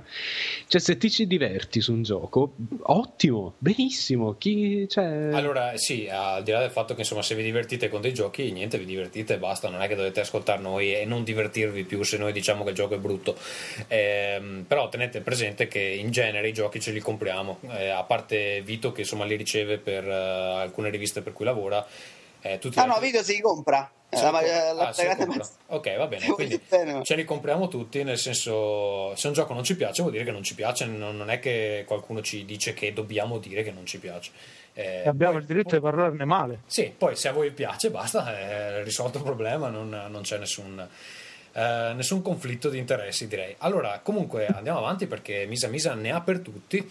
Allora, seconda cosa, non capisco perché vi ostinate a dire che su Wii non possano comparire giochi per un pubblico più attivo videolu- videoludicamente parlando. Simone, vorrei sentire te, eh, lo diciamo noi, ma anche tu probabilmente hai qualcosa da dire sulla... Su Wii non possono apparire giochi più attivi perché non, non ci sono. Cioè, non, non ci sono, non c'hanno mercato. Non, eh, dica, ma lui chiede perché non hanno mercato.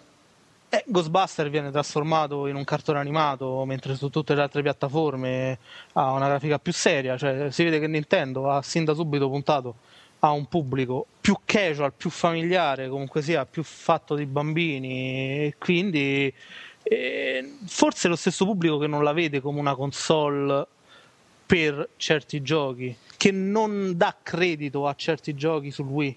Sì, io, io poi vorrei, vorrei, vorrei dire una cosa, non è che quando uno sviluppatore mette, eh, decide di investire milioni di dollari su un gioco lo fa a, con occhi chiusi.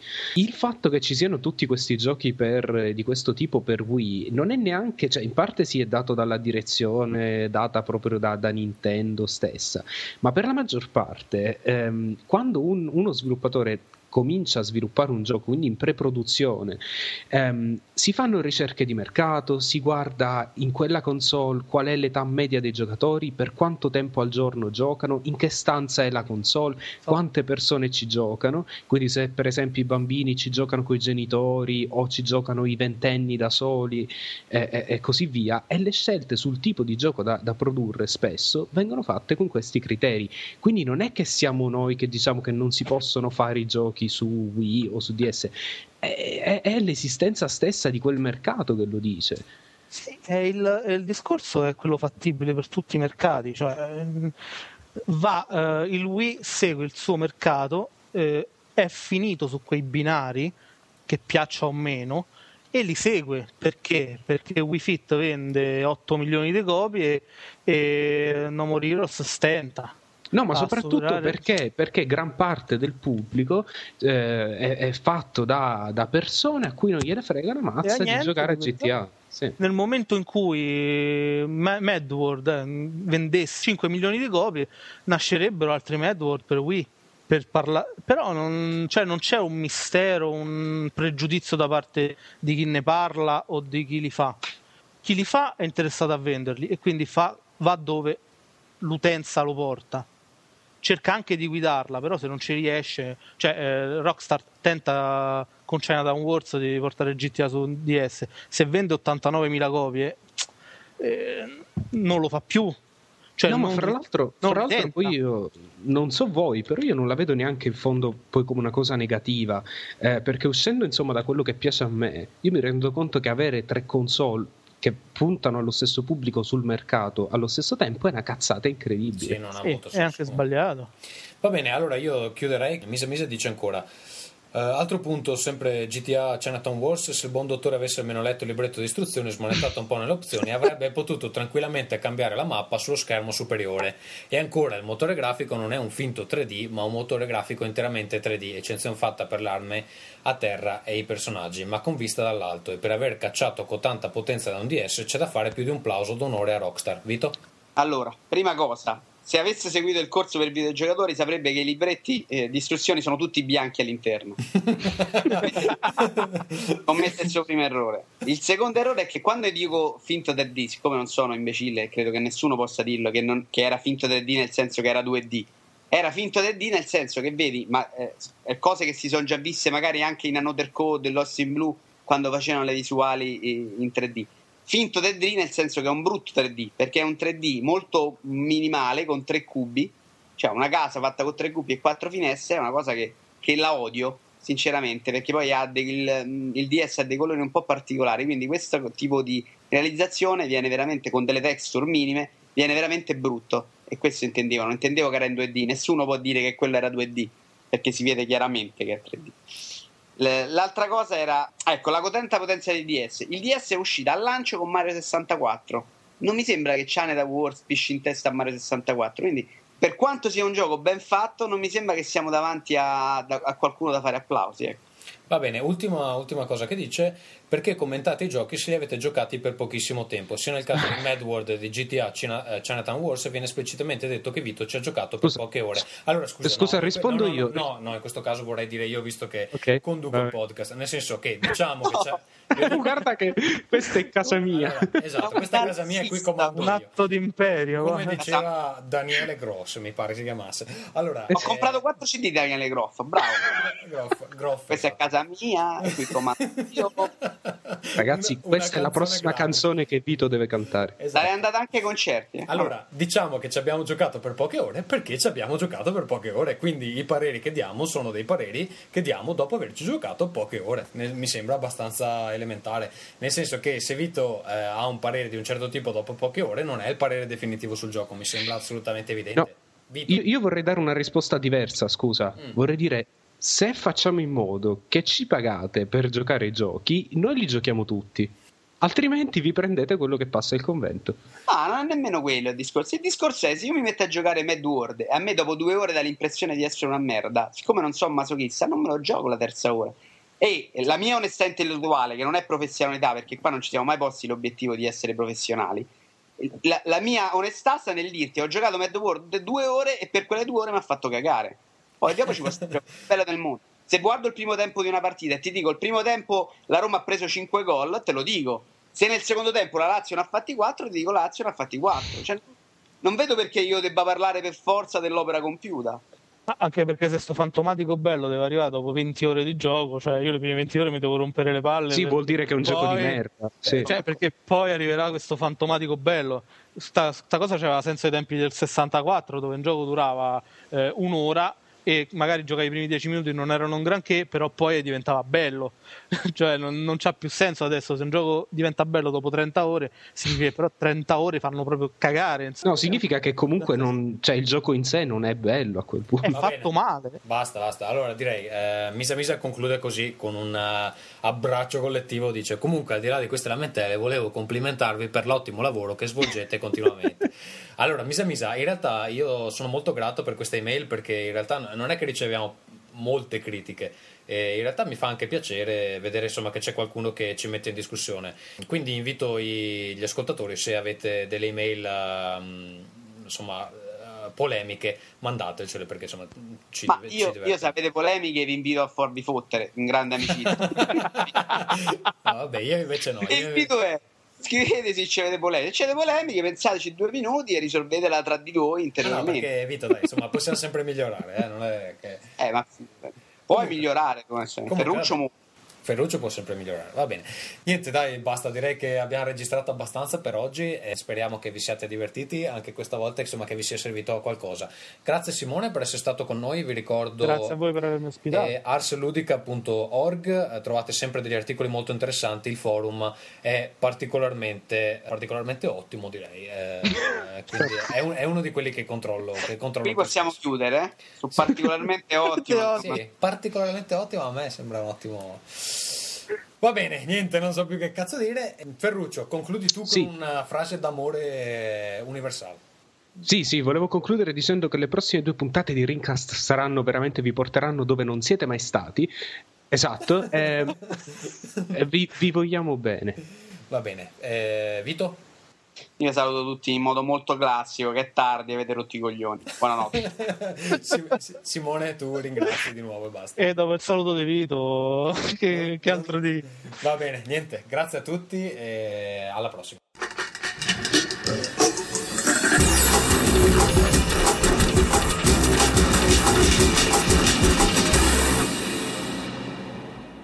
Contatti, ci trovate su Twitter all'indirizzo http due punti barra barra twitter.com slash rincast, il blog sempre solito rincast punto splinder punto com, potete mandare contributi emme pi tre o email a rincast at gmail punto com. La trasmissione la trovate su iTunes cercando, insomma, nel campo di ricerca Rincast, inoltre la potete ascoltare in streaming sul blog e su last punto effe emme la trovate con keyword ring. Tenete presente che ho spezzato la collezione ehm, su last punto effe emme in due file, eh, insomma in due directory Eh, differenti, perché insomma la, la prima stava diventando troppo grande, dava dei problemi. Terrò tutti i link eh, del caso nel blog. Se vi piace la trasmissione dateci una mano eh, a diffonderla, semplicemente diventando fan su Facebook, è eh, già abbastanza. E eh, ultima cosa, come avrete sicuramente capito durante la puntata, se vi avanza qualche spicciolo e volete darci un piccolo contributo, trovate il link per donare con PayPal eh, nel menu a destra del blog. Ogni obolo è ben accetto, quindi eh, partendo da un euro, insomma, in su, quello che vi sentite di dare. Uh, vi dà pure diritto, uh, come avrete probabilmente sentito, a farci cantare e barra o renderci ridicoli durante la trasmissione. Eh, tra l'altro sì, mi dicono dalla regia che non serve nemmeno essere iscritti a PayPal per, uh, per donare, quindi insomma non avete scuse. Va bene, basta così, Dark saluti a tutti, alla prossima. Rincast.